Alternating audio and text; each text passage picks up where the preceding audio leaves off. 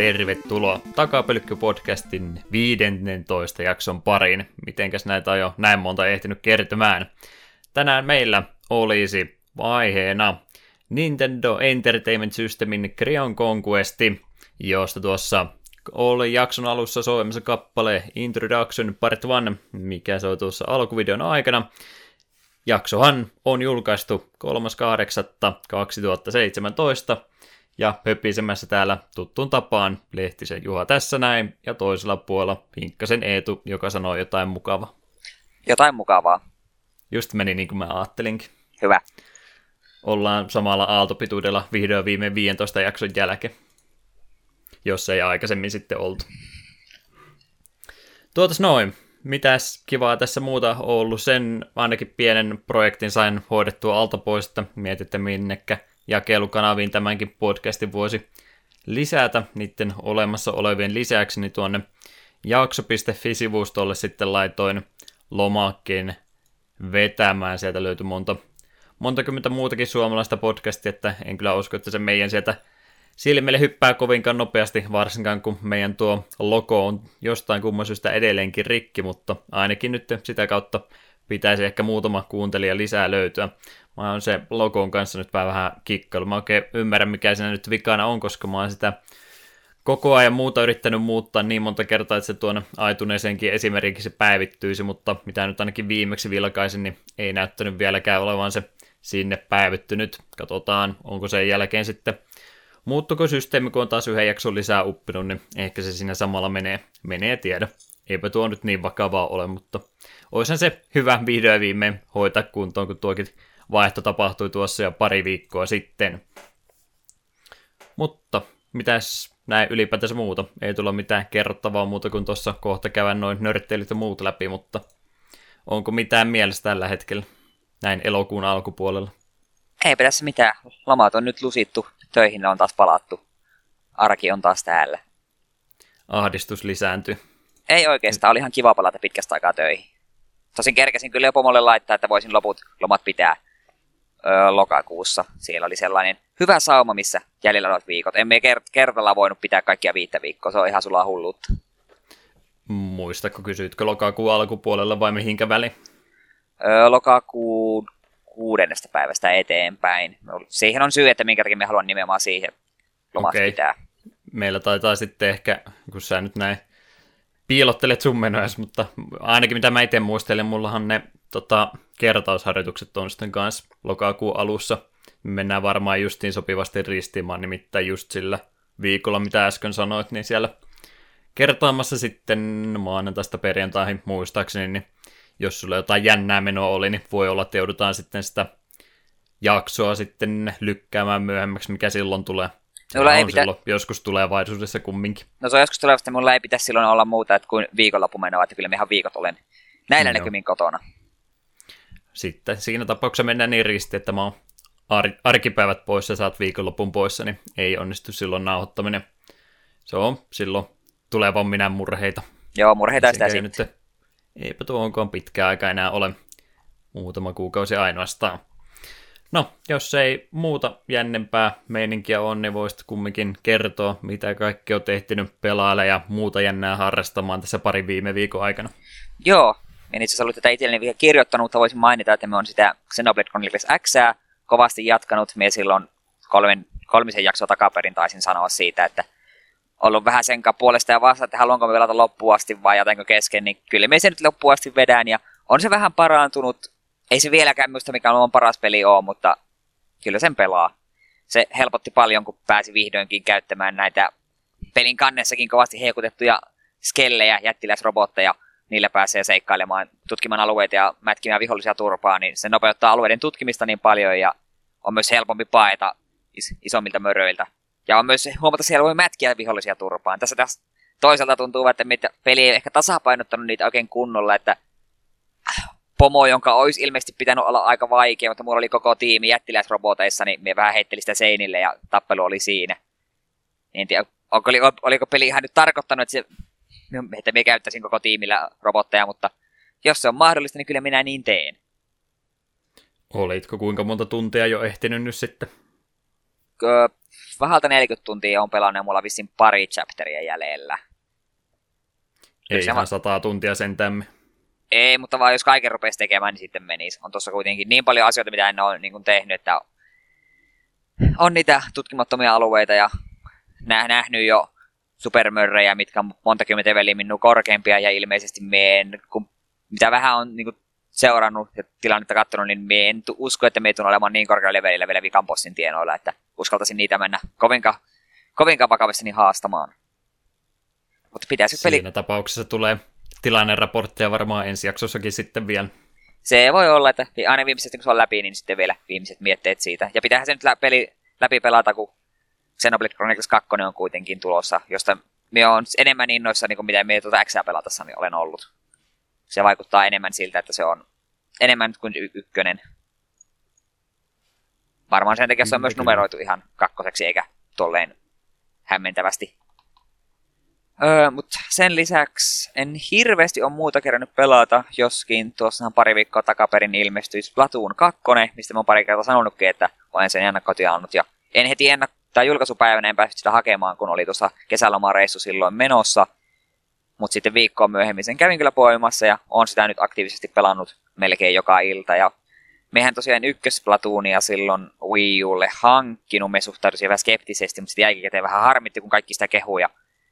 Sitten siinä vaiheessa, kun me ruvesin vakavissa niin miettimään, se kuitenkin se ykkönen hankkia, niin tuo kakkosen julkaisu alkaa olla niin lähellä, niin päätin, että me otan vaan tuon kakkosen julkaisuun. Ja on me tykännyt. Siinä on pieniä ongelmia, mutta me puhutaan niistä nyt ehkä vähän myöhemmin.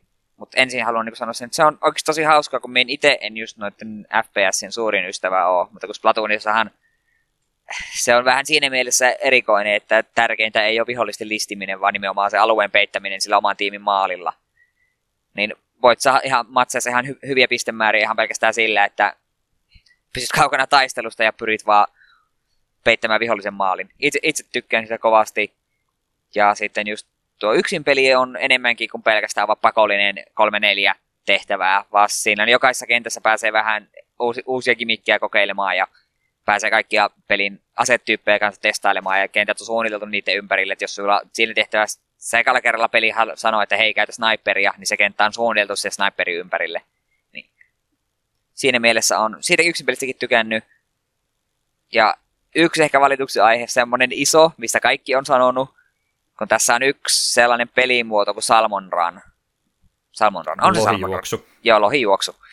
Niin se on sellainen niin kuin neljä ihmispelaajaa vastaan, niin kuin tekoäly. Se on vähän niin voisi sanoa joku zombi tai horde mode, että möl- möllejä tulee ja pitää selvitä hengissä ja siinä ohella sitten tappaa semmoisia vaikeampia bossimöllejä ja niiltä kerätä sellaisia, oliko ne jotain Dragon Eggia vai mitä ne oli. No jotain sellaisia kuitenkin pitäisi ne kerätä. Se on tosi hauska pelimuoto, me eilen illalla sitä pelasin joku tunnin pari pelkästään sitä. Tarkoitus oli pelata muita, ihan yksin peliäkin jatkaa ja sitten ihan normimatseihin mennä, mutta en yksin kerennyt, halusin vaan pelata Salmon Runia. Mutta jostain ihmeen syystä niin on sitä mieltä, että se pelimuoto ei saa olla koko ajan pelattavana. Että se tulee sellaisena noin päivän sykleissä, että se on yhtenä päivänä kello yhdeksästä, seuraavan päivän kello yhdeksästä pelattavana, sitten se taas poistuu ja tulee ehkä päivän parin päästä uudelleen. Miksi? Tätä, sitä kukaan ei ymmärrä, että miksi se, se on ai- ainoa niin kuin kokonaan uusi pelimuoto ilmeisesti ykkösen, ykkösen jälkeen, ja sitten sitä ei voi pelata koko ajan. Se tuntuu tosi oudolta. Olisi paljon ymmärrettävää, jos meillä olisi tuommoisia samankaltaisia tapahtumia, mitkä sitten vuorolla aina pyörähtäisi ne vähän niin kuin daily-juttuna, mutta jos on se yksi ainoa, mikä vaan menee päälle ja pois, niin se on kyllä vähän erikoinen ratkaisu. Joo, sitä on monen niin kuin ihmetellä. Jotkut niin kuin, miettii sitä sillä, että ehkä ne haluaa sen takia, että nyt ei välttämättä pelaajakunta on vielä niin isoimmillaan, kun se on julkaisusta niin vähän aikaa. Niin, että jos se on koko ajan käytössä, niin sitten se saattaa rokottaa tavallista niin kuin, tuota, tuota Turf War-pelimoodia, mutta emme oikein, emme oikein siihenkään oikein jaksa uskoa, koska kuitenkin tuntuu, että kuitenkin kaikki pelit lähtee pyörähtämään oikein nopeasti käyntiin, että pelaaja kuitenkin riittää. Ja on Joo, paljon mahdollista. Varsinkin kun se hype on kaikkein korkeimmillaan justiin peli tullut ulos, niin ei luulisi, että olisi niinku pelaajista puutetta tässä kohtaa. Jep, ja voisi niinku kuvitella, että, että niitä olisi koko ajan käytössä. Ja sitten itse asiassa aika moni on sitä kanssa epäily, että varmaan tulee joku update, mikä sanoo, että hei, Salmon Run on nyt koko ajan käytössä. Tai on jatkuva jatkuvasti pelattavana. Ja todella toivon, että se jossain vaiheessa tuleekin, mutta hämmentää vähän. Ollaan itse asiassa ensimmäisen viikon, kun me tuota pelasin, niin me satuin pelaamaan aina sellaisina päivinä, kun Salmon Run ei ollut pelattavana. Tai se oli jotenkin hölmösti, että se lähti aamulla kello kolmesta niin kuin pyörähtämään niin kuin pelattavaksi, niin se niitä aikaa me just niin kuin lopettelen pelaamista tai on töissä. Niin, ja sitten saattaa olla, että seuraavana päivänä oli taas semmoinen päivä, että en nyt kerennyt Splatoonia pelata, niin se oli pitkä, että ei vaan tullut pelattua, koska ei ollut vaihtoehtoa.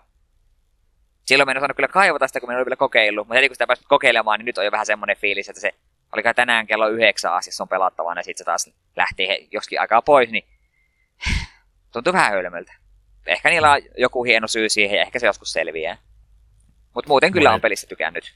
Niin, monethan sitä epäröi etukäteen, että kun se niinku oikein, vaikka kakkonen onkin tuon nimen perässä, että siinä ei välttämättä niin hirveästi uutta ole, niin sullehan se kumminkin on hyvä täsmäostus, kun et ole edellistäkään pelannut. Jep, niin moni on kyllä sanonut, että jos ykköstä on pelannut, niin silloin on toinen 1.5. Mutta sitten taas just minun kaltaisia on, jotka ei sitä ykköstä pelannut, niin me voin kyllä lämpimästi suositella. Suosittelen kyllä vähän sinullekin. Jos tulee hal- vähänkään alennuksella vastaan, niin poimi jossain välissä. On se sen verran kiva. Mä oon kyllä ihan vähän milläni itsekin, että minkä takia mä sitä pelistä innostunut oikein, että menee ja tiedä. Joku siinä nyt ei ole vaan napannut itseä. Ei ole muutenkaan tehnyt oikein mieli mitään uutta peliä vähän aikaa ostaa. Ehkä se vielä myöhemmin tulee hommattua. Kyllähän sitä ekaakin Splatoonia aika pitkään pelatti. Tai pelataan varmaan vieläkin, eihän se nyt olisi vanha pelikään toissa vuonna, kun tuo tuli vai milloin. Joo, jotain sellaista. Öö, no tosiaan, just Xenoblade ja Splatoonin ohella en ole pahemmin muuta pelannut. Kun oli tosiaan kesäloma, tuossa kesälomareissulla käytiin Helsingissä, tässä Helsingin ollaan, niin oikeastaan lähinnä Espoon puolella pyörittiin, niin sieltä tuli hankittua pitkästä aikaa yksi erikoisversio. Oltiin Espoon kauppakeskus Sellon GameStopissa, olin jo kassalla. Lä- lähinnä ostin yhden lompakon yhden Wii-pelin käytettynä. Sitten kattelin ylähyllylle, että tuolla Fire Emblem Echoes Limited edikka, ainut kappale hyllyssä. Kysyin vähän sille ha- hammastapureen myyjältä, että mitä kaikkea tuohon pakettiin kuuluu. Sitten se katseli, että joo, tässä on soundtrackia ja pari amiiboja. Sitten sille, no jos mie sen kanssa otan. Täällä se herät. Se nyt sitten lähti. Se nyt tästä sitten lähti. Ja kyllä se ilmeisesti on aika hyvä peli, niin pitää se varmasti jossain kohtaa pelatakin. Tosi mulla on se aiempi Fire Emblem Birthright kanssa hyllyssä pelaamattomana, mutta vähän nyt semmoinen into, että voisi sen aloittaa lähiaikoina, niin pääsis Echosinkin jossain välissä kiinni. Ja toi itse Edikka on tosi siisti, kun siinähän hän laitoin kuvankin, että on tää 3DS tää pelikotelo, niin se pelin kotelon coverin voi kääntää ympäri, jolloin siihen tulee alkuperäisen Nessin tai Famicomin Ninja Gaiden, eh Ninja Gaiden, Fire Emblem Gaidenin niin japsikuoret niin päälle. Se näyttää hyllyssä tosi siistiltä.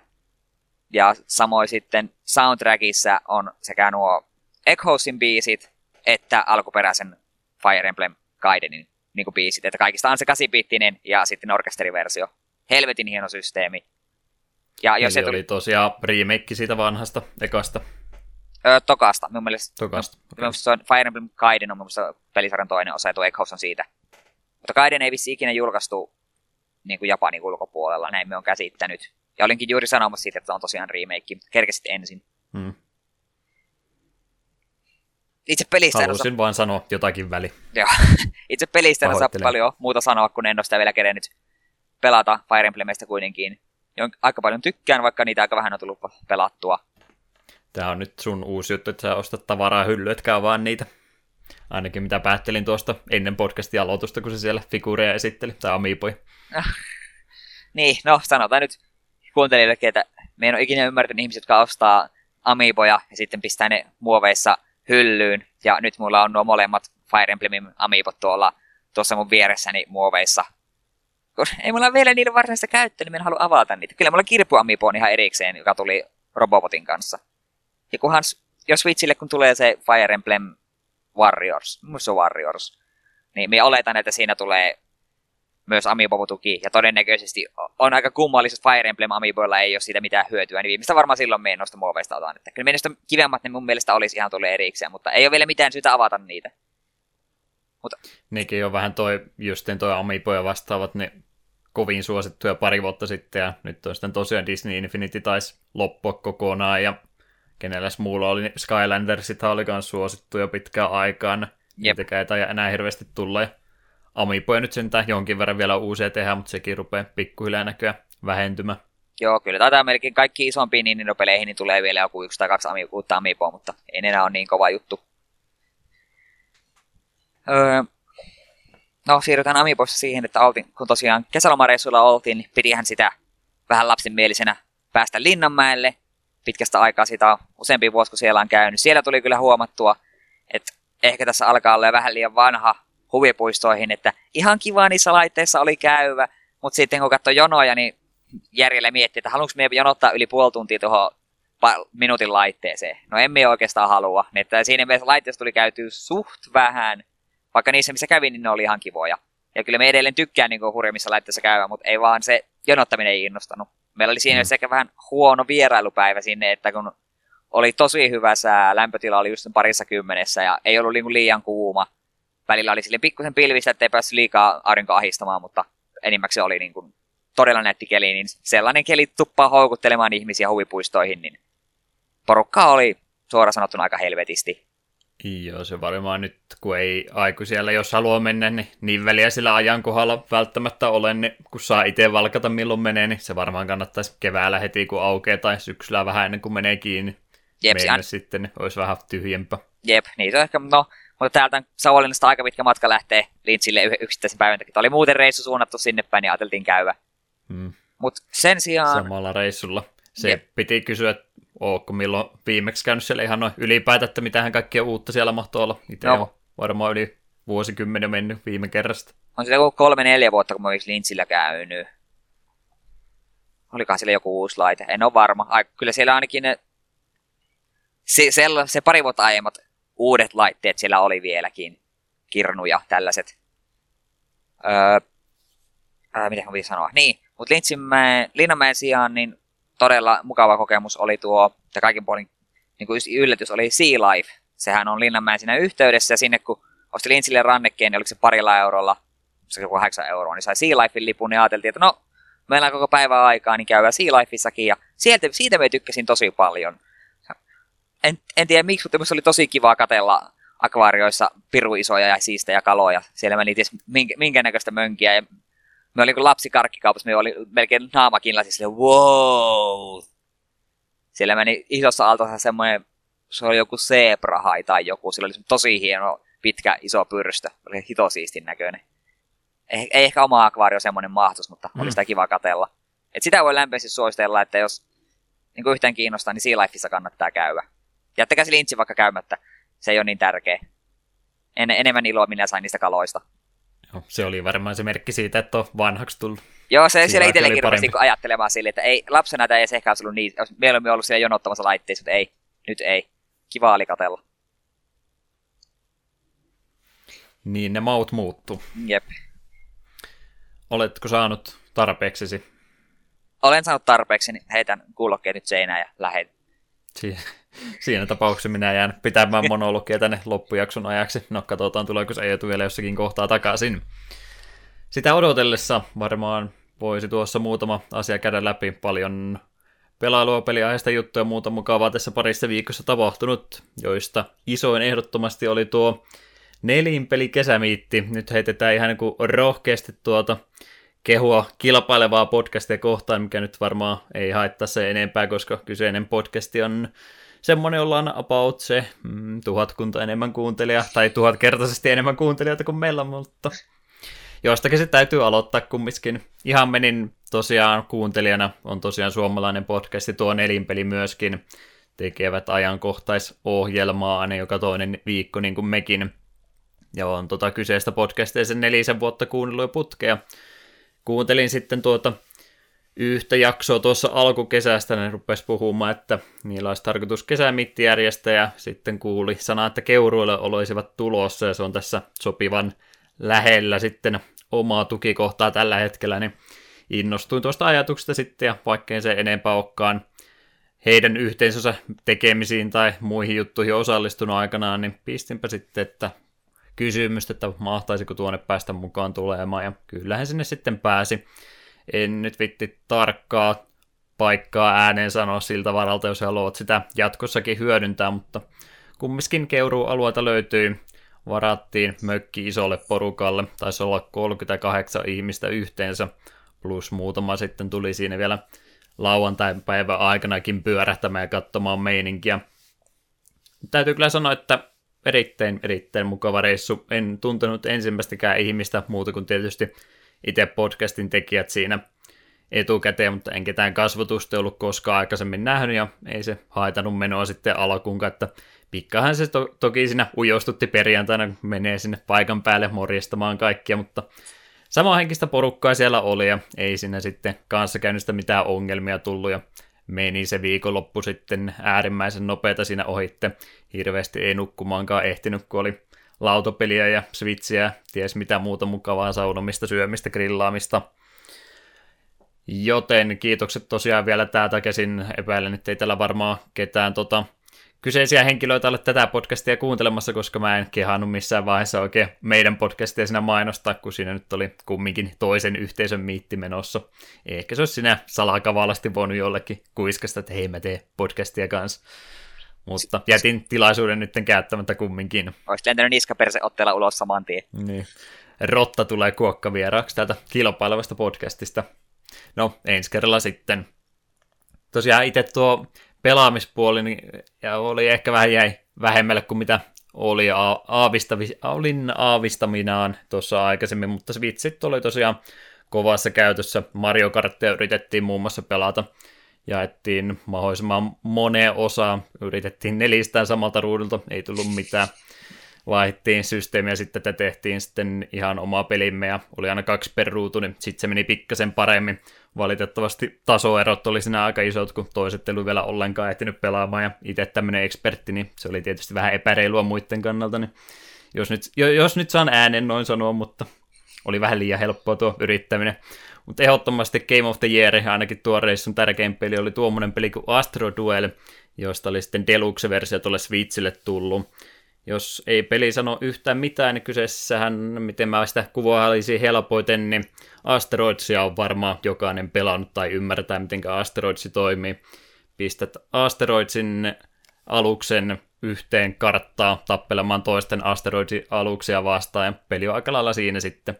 power saa napattua ja toisia ammutaan sinne niin kauan, kunnes on yksi enää jäljellä ja siitä sitten pisteet saa kotiin. Oliko se joku kahdeksan pinnaa, kun joku saa ensimmäisenä, niin peli loppuu sitten siihen. Oli tosiaan niin simppeliä mukava peli tuo, ja se pystyi helposti niillä pienillä joikonikapuloilla pelaamaan, että sitä pelattiin. Niin kauan, että Switchistä loppuu akku, ja pelata, vedettiin sitten akut täyteen uudestaan, ja mutta kun takaisin vaan pelaamaan sitä, että oli kyllä niin mukava, että sai, sai nopsaa vaihtaa sinä ihmisiä matsien välillä ja muuta. Melkein kaikki kävi sitä ainakin kertaalleen kokeilemassa – ehdottomasti tosiaan Switchille kaipaa jotain tuommoista partipeliä, mitä porukalla haluaisi saman ruudun ääressä pelata, niin siinä on ykkösvalinta ehdottomasti, mitä tuolle laitteelle löytyy. Eikä edes ahistanut, vaikka yritettiin pihalla aurinko heijasti ruutuun, niin silti me saatiin ne kaikki kuusi ihmistä siihen Switchin ruudun ympärille ängettyä. Meno oli sen mukaista, että vähän se tietysti olkapäät osuu yhteen ja vähän ärräpäitä lentelee, mutta hauska oli kaikesta huolimatta. Suositukseen ehdottomasti tuo. Muuten ei nyt niitä videopelejä sillä niin hirveästi tullut pelaa tuota lautapelejä lähinnä. En rupea niitä se enempää äänen luottelee, niitä oli niin iso pino siellä. En tiedä kenenkään oli, mutta joku oli jonkun Dark Souls-lautapelin tuonut. Se oli ilmeisesti niin hankala, että kukaan ei uskaltanut kokeilla sitä, mutta oli jännän näköinen kumminkin. Onko sulla mitään tietoa siitä? Kyllä me tiedän, että se on ja me aikoinaan katseli sitä, että oh, sitä olisi kiva päästä kokeilemaan. Ja mun mielestä Tabletop Simulaattorilla, niin oliko tuo Total Biscuit sitä pelannut porukalla, messi video vähän katoin, niin se vaikutti kyllä hauskalta, mutta myös varsin armottomalta, että kannattaa, siihen kannattaa lähteä ehkä semmoisella, semmoisella asenteella, että nyt, niin, nyt niin kuin pelataan oikeasti, eikä vaan leikitä. Mm.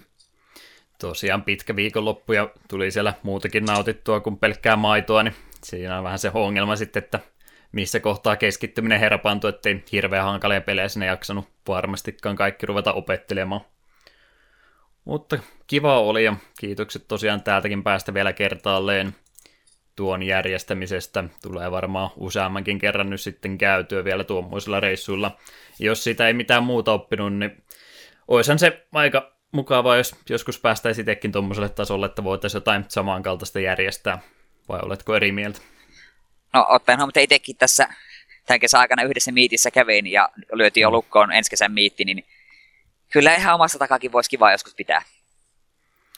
CRT mukaan ja konsolit mukaan, niin siinähän se menee sitten. Kyllä. Viikonloppunopsaa. No, semmoista mökkeilyä oli tällä kertaa muuta pelailu- ja peliaiheista juttua, mitä tässä on ehtinyt harrastamaan. Niistä jostain kumman syystä tuo vanha tuttu Megamani pyörii edelleenkin syystä tai toisesta mielessä jatkuvasti. Öö, Megaman 1 tuli pikkasen pelattua. Tuossa tosiaan olen varmaan Snapstereista puhunut aikaisemminkin. Olisiko jopa viime jaksossa vai toisessa jaksossa viimeksi ollut, mutta he tosiaan tekevät noita haastevideoita ja kisa, kisailevat keskenään vanhojen Megaman pelien kanssa ja heillä sitten on nuo omat leaderboardsit, mihinkä myöskin omia aikoja saa laittaa ja tuossa kävi about kuutisen viikkoa, kun on tästä aikaa. Itse perustaja ja sen suomalainen Tuulinin Niko sieltä oli mennyt ilkeästi rikkomaan mun Megaman ykkösen ajan, ja minähän tästä nyt en alkuunkaan tykännyt, niin annoin, annoin Nikolle hetken aikaa, aikaa nauttia tästä voittoasemasta, ja päätin sitten, että nyt otetaan perskulle se aika takaisin. Ja kyllä sen sai viikonpäivät harjoitella, että sai sitten taas se ajan rikottua, mutta nyt se on taas siellä, missä se ajan kuuluu ollakin, että ei mennyt kuin muutamalla sekunnilla aika rikki, että aika, aika tiukoille se meni, mutta kaikesta huolimatta nyt on mielen raaho jälleen kerran palautettu. Maailmanjärjestys on palannut takaisin. Tosiaan en tiedä, tota, mitä mieltä saat, kun mä näin hirveän paljon aikaa käytän justiin tuommoisen sivuston, mihinkä mä en niin jäseneksi ole ikinä ajatellutkaan liittyä, mutta olisiko se ehkä pikkusen fiksumpaa se aika käyttää vaikka jonkun eni prosentin juoksemiseen tai jonkin muuhun? Ei, tää on ihan hyvä. Tai just oikein. Kyllä, Laitet... Snapster-prosentti on paljon tärkeämpi kuin mikä se on. oikea VR. Joo, se järjestyshän menee, että Buster Only ensin, sitten tulee Snapster-prosentti ja kaikki muut on siellä kolme, jaetulla kolmannella siellä. Joo, terveisiä Nikolle vaan. Pitäisi varmaan linkata tätäkin podcastia sinne suuntaan joku kerta. Pistänpä muistutuksen itselle, että tehdään se tällä kertaa. Ää, muuta Megamanin pelailua, mitä tässä on ollut. Puhuttiin viime jaksossa tuosta Megamakerista – eli tuommoisesta fanipohjaisesta sovelluksesta, missä pystyy sitten omia Megaman-kenttiä tekemään ja jakamaan muille, ja pidettiin siellä vaan pikautisissa sen takia, kun ei ollut kumpikaan sitä ehtinyt vielä testaamaan, ja mä tuossa muutama illan aikana sitä sitten pikkasen pelailin. Ihan noin ylipäätänsä, mitä vertailee johonkin muihin fanipeleihin, mitä Megamanista on tullut, niin kontrollit, äänet, kaikki muut on ihan huippuluokkaa kyllä, että sitä parasta A-ryhmää ehdottomasti niiden joukossa. En ruvennut itse omia kenttiä tekemään, mutta sieltä suht rajoitettu määrä kumminkin tällä hetkellä vielä valintoja löytyy, että onko se nyt sitten ekasta kuudesta pelistä jokaisesta vaan kaksi robotmasteria ja niiden, niiden kenttien layouttia plus vihollisia, että ihan kaikkeahan tuosta vielä ei tässä vaiheessa löydy, mutta näin alkuunsa ainakin, että jonkin verran pystyy sitten monipuolisia kenttiä tässäkin vaiheessa jo tekemään, vaikka ihan kaikkia optioita vielä olekaan käytettävissä. Vaikutti ihan tosiaan se rakentelupuoli fiksulta, mitä toisten striimejä kattelin ja vähän vilkuilin YouTuben kautta. Isoin ongelma mulla ton pelin kanssa tällä hetkellä, että valitettavasti niiden hyvien kenttien löytäminen on tällä hetkellä varsin hankalaa. Se on melkein pakko lähteä sitten johonkin Discord-ryhmiin osallistumaan ja niiden kautta jaellaan niitä parempia kenttiä. Ei ainakaan tuo itse sovelluksen tai pelin kautta on ihan mahdotonta niitä löytää, kun pistät sen randomin kentän sieltä, sieltä antamaan sulle jonkun kentän, niin sieltä tulee ihan mitä omitusta tahansa sattuu, että vertaa just johonkin Mario Makeriin, niin hyvän Megaman kentän tekeminen on ainakin tämän kokemuksen perusteella niin monta kertaa hankalempaa. Ne menee helposti siihen, että siellä sitten on piste, pistänyt se tekijä vaan niitä vihollisia vähän minne sattuu ja hypyt on vähän niin niin ja näin, että niitä on ollut ihan hirveän hauska sitten pelata. Mutta kyllä niitä sitten varmaan parempiakin sieltä löytyisi, jos jaksaisi etsiä. Ehdottomasti se olisi kumminkin mun mielestä se tärkeä asia saada tuohon itse peliin se suoraan, että voisi etsiä niitä suositumpia kenttiä ja muita, eikä pelkästään sitä, että valkkaat joku randomin tai sitten sun täytyy etukäteen tietää sen kentän ID tai nimi jo. Joten toivottavasti peliä ainakin siihen suuntaan tuossa vielä kehitellään ihan lupaava projekti tällä hetkellä kumminkin. Sä et ollut varmaan se enempää ehtinyt vielä siihen tutustumaan. En, enkä varmaan jaksakaan. Mä, no, mainitsemasi Nikon videoita olen kattonut, pelailee muiden ehdottamia kenttiä, niin pari sitä Nikon video olen katsonut, mutta siihen se mun tutustuminen tuohon Makeri on jäänyt. Hmm. Ei se enempää innostanut. Ei silleen, Megamanista kovasti tykkää, mutta ei jotenkin luettelemisi ongelmasi, tai luettelit juuri kaikki ne ongelmat, mitä me epäilin sillä olevankin, niin en ole sen takia vaivautunut. Mario Makeria Switchille tässä ootellessa. Muuta Megamania vielä. Yksi oli ää, ton Megaman 9 oli nyt nauhoitellut. Mä lupasin, että Megaman 9 ja 10 täytyy vielä tonne YouTuben ne läpipelailut uppala jossakin vaiheessa. Mä sen joskus kolme-neljä vuotta sitten lupasin, että mä sen aion tehdä. Niin, niin. Ysin mä olin jo nauhoitellut valmiiksi, en ole valitettavasti tätä nauhoittaessa ehtinyt vielä editoimaan ja uppaamaan, mutta nekin tuossa on tulossa. Eniten, mitä mä oon viime, viimeisen kahden viikon aikana tässä pelannut, kaksi viikkoa sitten kutakuinkin tarkalleen tämän jakson julkaisupäivämäärää ennen, niin alkoi Diablosta se uusi seasoni. Mä olin jättänyt sen Necromancerin pelaamisen vähän sitten odottamaan sitä varten. Ja, ja nyt on sitten päässyt sitä pikkasen paremmin tutustumaan kuin mitä mä silloin kahden ekan iltan aikana tuolla ei-seasonalin puolella eihin sitä kokeilemaan. Tosiaan kausimoodi, kaikki aloittaa samalta pohjalta, samasta pisteestä, eli uudet hahmot vaan alle, ja sitä Necromanceria rupesin sitten HC-versiona sinä pelaamaan. Meni about kolme vai neljä päivää, kun mä sen ensimmäisen hahmoni sitten omaa tyhmyttäni tapatin, päätin jo, että okei, tulihan tässä jo ihan tarpeeksi nähtyä ja jätetään pelaaminen siihen. Seuraavana iltana sitten tuli viesti, että tuus nyt takaisin, että levutetaan sulle uusi hahmo vielä. No, otetaan nyt uusi hahmo, ja en mä varmaan enää jaksa pelata sitä sen jälkeen, mutta varmuuden vuoksi nyt kumminkin. Ja sitten ollaan tuolla linjalla oltu edelleenkin, että sama hahmon pelaaminen jatkuu tässä edelleenkin. Ihan jännä hahmo kyllä, jotain pieniä ongelmia, mitä mä en nyt rupea tässä luettelemaan, mutta kiva semmonen pettiklassi antaa noitten skeletonien ja maakeen ja muiden muiden epäkuolleiden hoitaa se damagen tekeminen sun puolesta. Ainakin se on se mun pelitapa, miten mä tuossa hardcoren puolesta uskallan pelata. Muitakin bildejä olemassa, no, mutta ne on sitten vähän riskialttiita, kun ottaa huomioon, että kerrasta kun henki lähtee, niin se on sitten lähtee se hahmo saman tien vaihtoon.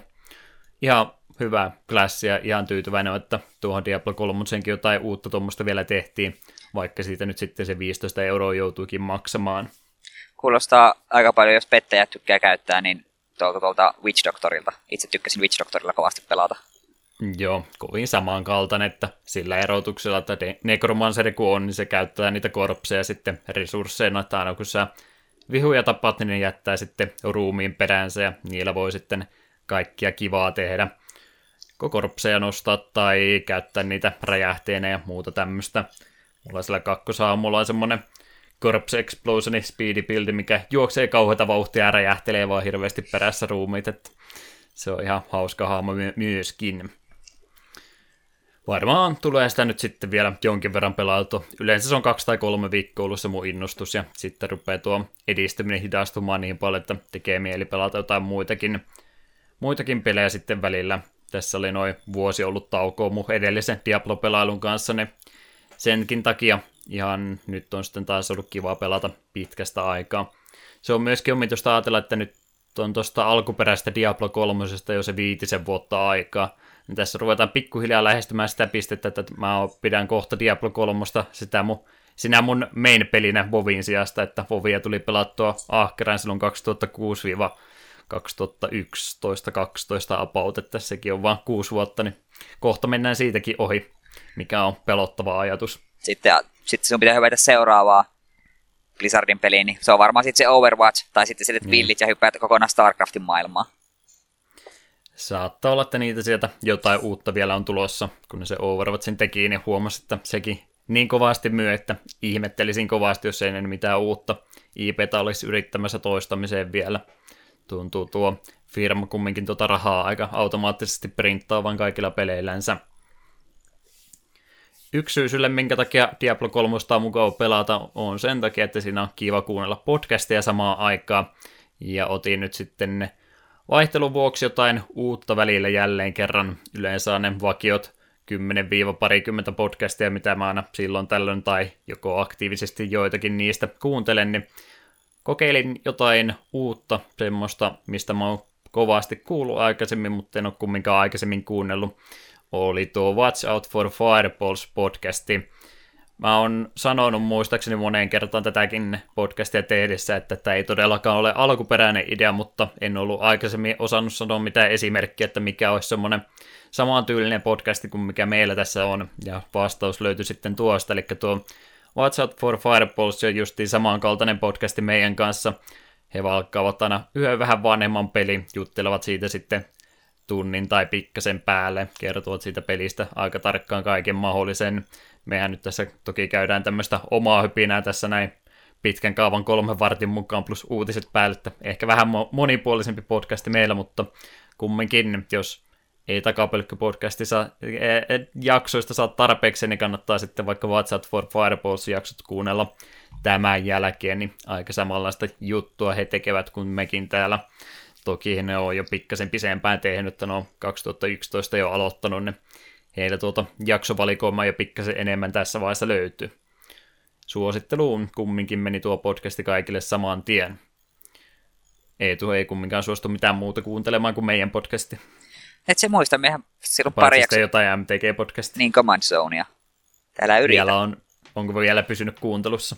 No, se on aina välillä laitan uuden jakson pyörimään samalla kun jotain pelailee, niin kiva kuunnella. Ja itse asiassa piti tuossa aiemmin sanoa, että kyllähän me nelinpeliäkin tavallaan kuuntelen. Eli lähinnä sitä, että me katon niiltä aina silloin tällöin niitä ensimulkaisuvideoita.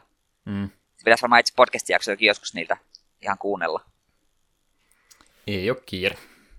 Siellä ne pysyy ikivihreinä internetin syövereissä. Jep. MTG, MTG kun tuossa nyt mainitsit, niin mä nyt senkin sanon vielä tuossa, en tiedä mikä nyt on miehessä vikana, mutta kun itse peli ei niin mahdottomasti kiinnosta, mutta mä oon jostain kumman syystä kyseisen sarjan Lore-videoita katsonut tässä viime iltoina johonkin verran. Onko sulla selitystä, mistä tämä voi johtua? Koska MTG Lore on vaan niin hemmetin mielenkiintoista. Me itse rupesin kyseistä videosarjaa, minkä se linkkasit, niin rupesin itsekin sitä tuossa aiemmin kuuntelemaan ja hmm. oli oikein kiva, kun on vanhemmat sitten itsellekin on vähän tuntemattomampia, kun silloin ei vielä niin hirvittävästi tota, tai yhtä näkyvästi tuota Lorea esille kuin nykyään. Joo, siinä kumminkin. Tuokin peli on jo kohta neljännes vuosisataa vanha, niin kyllähän siinäkin sitä tarinaa on jo eh-, ehtinyt kertymään, ja vaikka ei nyt välttämättä peli kiinnosta, niin onhan tuo kumminkin fantasiamaailmaa ja fantasiatarinaa tuossa paljon ihan siinäkin muodossa jo pelkästään, niin senkin takia pidän sitä ihan mielenkiintoisena. En tiedä sitten, ehkä joskus tulee yksi korttipakka ostettu. Yes. Se on se kerta, Yksi vain. Se, kun joku kerta erehyt tänne, niin sitten se lähtee. Lähtee lapasesta kokonaan jo. Mä voin kyllä kuvitella, jos mä olisin vähän rikkaampi, niin mä varmaan vaan availisin niitä pakkoja ihan hirveästi. Ja siihen sitten mä antaisin ne kortit sulle eteenpäin. Niin vaatis Tässä on jotain tällaisia. Ai, sat, sen kortti, joo, voi mitä ottaa, ei mitään hätää se tota, MTG Online ihan ei vieläkään tai mitenkään erityisen suosittu versio siitä pelistä ollut. Joo, ei. Tosi siihen liittyen tarina, mitä en sinulle kertonut, voin täällä nyt vähän off-topic, off-topicina nopeasti kertoa. Mm. Oltiin tosiaan sillä Espoossa, niin oltiin erään mun hyvän ystävän luona, jonka on tuntenut monta vuotta, ja hänen poikastansakin niin kohtalaisen hyvin tunne, mutta ei niin kuin sille ikinä ole löytynyt yhteistä sävellyttämistä hirveästi oltaisi juteltu aina putkeen. Sitten satu huomaamaan tietokonepöydältä pari MTG-korttia, kysyi, että mitäs ihmettä. Joo, että hän ajatteli pitkästä aikaa aloittaa MTGn pelaamiseen. Ja sitten meillä oli paljon puhuttavaa seuraavat kolme päivää. Sitten oltiin parhaita kavereita. Oi kyllä. Odotan niin olla, että eksy ensi kerran tänne, niin päästään taas korttia lätkimään sen porukalla. Ja kirosin, kun en ollut ottanut kortteeni mukaan Espooseen, kun en olettanut, että siellä olisi ketään, joka sitä minun kanssani pelaisi. Hmm. Eli rupeatte sitä podcastia kahdestaan tekemään sitten. Joo, ideahan tuokin. Olisi siellä kesämiitissä pelattu MTGtäkin, mutta mä kehannut mennä sinne opettelemaan, kun toista näköjä osassa jo niin hyviä oli omat tekit mukaan. Mitä nyt vähän ollaan yli kattelin, niin oli vähän vanhemman näköistä korttia muutenkin, että en tiedä mitä muodia sitten pelaisivat. Oliko miten paksut pakat? En mä niin tarkkaan kattonut. Okei. Okay. Mitä, etkö mukaan silmätuntuvalta näet, onko 60 vai 100 no, kortin pakka?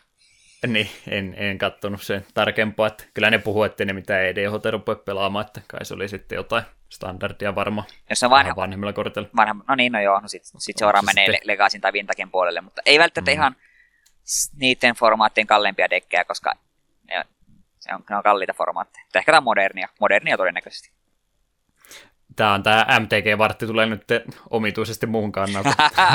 Sä, sun ei tarvinnut tällä kertaa sitä hoitamaan, hoidin tämän sun puolesta.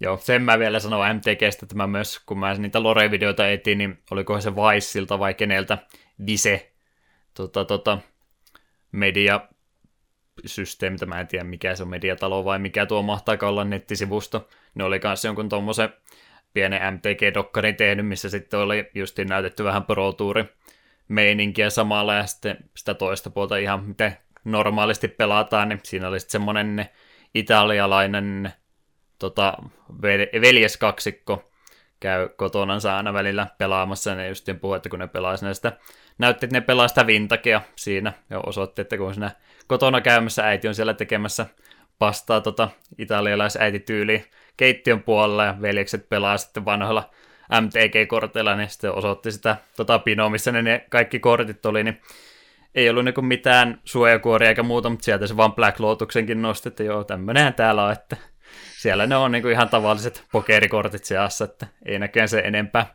ahista, että kun sielläkin on sitten kuusinumeroinen arvosumma kortteja siellä pyörimässä niitä kaikkien varhaisempia. Uhuh. Kivahan semmoisella varmaan on pelata. No, koska nyt, nyt me nyt rannukselle otettiin, otettiinkin tämä MTG hetki tähän, niin mainitaan vielä, että löy, YouTubesta löysin tällaisen, joka on ihan nykyään ihan Wizards of the Coastin sponssaama tämmöinen lyhyt niin kuin komediasarjan tapainen parin minuutin tai kymmenen minuutin jaksoja suurin piirtein kuin, kuin Friday Nights. Tämä on 50 jaksoa tällä hetkellä tullut ulos ja siellä on just paljon seuraa kaveriporukkaa, jotka pelaa MTGtä ja on, on paljon inside-läppää, jotka ymmärtää vain MTGn pelaaja tällaisia, niin soisten lämmöllä katsomaan. Pitää ehkä sullekin linkata. Siellä on sellaisia myös, jotka kyllä ymmärtää, vaikka MTG niin paljon pelaiskaan. Muun, oli muun muassa juuri flashback muistelee, miten lapsina pelasivat jollain katukiveyksellä ilman suojia. Black, Lo- Black Lotusta vähän sille vääntäen kääntää mm. asfalttia vasti, niin sille, ei, sydämestä otti. Joo, tosiaan, jos ei tiedä, niin Black Lotuskin on tällä hetkellä, mitä se on, 40 tonnia arvoja, huo, vähän huonompi kuntoisella, että se on semmoinen aika arvokortti. Joo, ja siitäkin löytyy näitä kappaleita, missä on jonkun pelin kehittäjän tai artistin nimikirjoitus, ja sitten hinta vielä vähän pomppaa ylöspäin. Ja mm. ei, se ei ole minun mielestä sallittu missään formaatissa. Koska se, joku pro-pelaaja joskus oli siltä, eli kysyitte, miksi Black Lotus on niin hyvä, niin se oli sanonut vaan, että ota mikä tahansa pakka, se on parempi, jos siinä on Black Lotus. Minun mielestä se vastaa aika hyvin kysymystä, miksi se on niin hyvä. Ollaanko me nyt puhuttu kaikki MTGstä? Ehkä me tehdään hätää. Hyvä. Vanhojen pelin podcastia. MTG Vartti tuli tässä näin hoidettua kaikesta huolimatta pois. Sen mä vielä sanon ennen kuin edetään tässä hommassa vihdoin viime eteenpäin, niin myös YouTubesta kattelin tuommoisen Knowclip-käyttäjän. Mä en muista, onko se nimenomaan Danny O'Dwyer vai kenenkä, kenenkä tota ylläpitämä vai mitenkä mahtaa olla. Kyllä se isompi taustatiimi on, mutta tosiaan Danny O'Dwyerin nimeltä varmaan Moni on ehkä saattanut internetin syöverissä nähdä aika monelle eri nettisivustolle peliarvosteluita ja muita kehit, tota, kirjoittanut vuosien varrella ja nyt sitten nykyään ilmeisesti just joukkorahoituksen kautta tuommoista omaa YouTube-kanavansa pyörittää. Vähän tuommoista dokkarimaisempaa juttua yleensä ne, mitä hänen projektit tänä, tällä hetkellä on. Mä kattelin just tuosta Final Fantasy 14, eli sitä online-pelistä vähän dokkaria, että mikä siinä oli se homma, idea, koska monet tosiaan tietää, niin se Finkku 14 se julkaisu ei ollut kovinkaan ruusunen, ja siitä sitten tosiaan tehtiin puolitoista kautta kaksi vuotta myöhemmin se Realm Reborn, eli ne teki sen pelin kokonaan uudestaan, niin tuossa dokkarissa sitten kerrottiin tosiaan, että minkä takia se julkaistiin semmoisena kuin oli, mikä siinä oli meinikin sitten sen jälkeen, miten ne sai sitten puhuttua Square Enixin ympäri, että nyt pitäisi koko homma tehdä uudestaan. Tosiaan ihan komea tarina sinänsä tuonkin pelin kaari, koska se ei tosiaan kovinkaan hyvää vastaanottoa se alkuperäinen peli saanut. Mä itse asiassa itse, kun mä sitä yritin peettaa aikanaan 2010 pelata, niin muistan, että se käräytti mun näyttiksen vanhasta koneesta. Piti hommata kokonaan uusi kone sitten sen takia, tai siis se oli se tekosyy tietysti, että nyt meni näyttis, niin vaihdetaan koko kone saman tien niin, niin, jotain hyvää siinäkin, mutta muistan ainakin, että se oli tosi huonosti optimoitu pelkkä beettakin, ja ei se sitten ollut kuulemma yhtään sen paremmaksi muuttunut julkaisun yhteydessä. Mutta tämmöinen hieno, hieno tarina kumminkin siinä, että mitenkä tuokin katastrofi on, onnistuttiin sitten kääntämään ihan hienoksi saavutukseksi. Ja tällä hetkellä se on se toiseksi isoin MMO, tuommoinen maksullinen MMO justiin Vovin jälkeen ainakin mitä sitä pelistä on kuullut, niin se on kuulemma ihan hyvä semmoinen yksin pelikin, vaikka sitä MMO-puolta se enempää pelailisikaan siinä. Öö, pitää Jos... tässä se kysyä, että oliko siinä Dokkarissa myös näytetty se, tai kerrottu siitä, että miten hienosti ne veti sen alkuperäisen F14 tuon serverien niin kuin lopettamisen, tuli se maailmanloppu sinne. Joo, toki se oli kakkos, kakkosjakson pääaiheena oikeastaan. Joo. Justiin ne patchit siinä välissä ja katsoo, kun se meteori vai mikä sieltä olikaan, niin koko ajan tulee lähemmäksi ja lähemmäksi. Niin se oli vielä tässä kohtaa salaisuus, että se ilmestyy se semmoinen kirkas piste, sinne taivaalle, mutta ne ei vielä pelaajat siinä vaiheessa tiennyt, että mitä se meinaa. Niin siinä mielessä ihan jännä kyllä. Jep, siitä on jotain, se salaisuutena pitämään pitkää aika. jep, sitä on jotakin videoita sieltä törmännyt, niin se on, tuo on aika, pitää respektit antaa, että lopettivat ainakin tyylillä. Eivät vaikka kaataneet sanoa, että no niin, tää oli nyt tässä. Hmm. Vaan periaatteessa kirjoittivat sen niin kuin ihan tarinaan, että ma- maailma loppuu. Milloin me ruvetaan sitä pelaamaan? Joku kaunis päivä kau- jossain kaukaisuudessa. Onneksi siitä on se Pleikkari 4-versiokin, niin mä saan sut sen perusteella sitä jo pelaamaan. Samat servut ja kaikki kummiskin. Jep. Oho, 50 minuuttia näyttää kohta jo meidän nauhoitus kolme varttia tähänkin saatu hyvin tuhlattua aikaa. Eiköhän siinä, siinä tapauksessa ole kaikki tämmöinen alkuhypinä tässä vihdoin viimein hoidettu alta pois ja päästään meidän podcastin varsinaiseen aiheeseen, eli vähän vanhempiin peleihin. Ennen kuin siirrymme uutisotsikoihin, kuunnellaan Krion Conquestista kappale Title Screenia Round 1.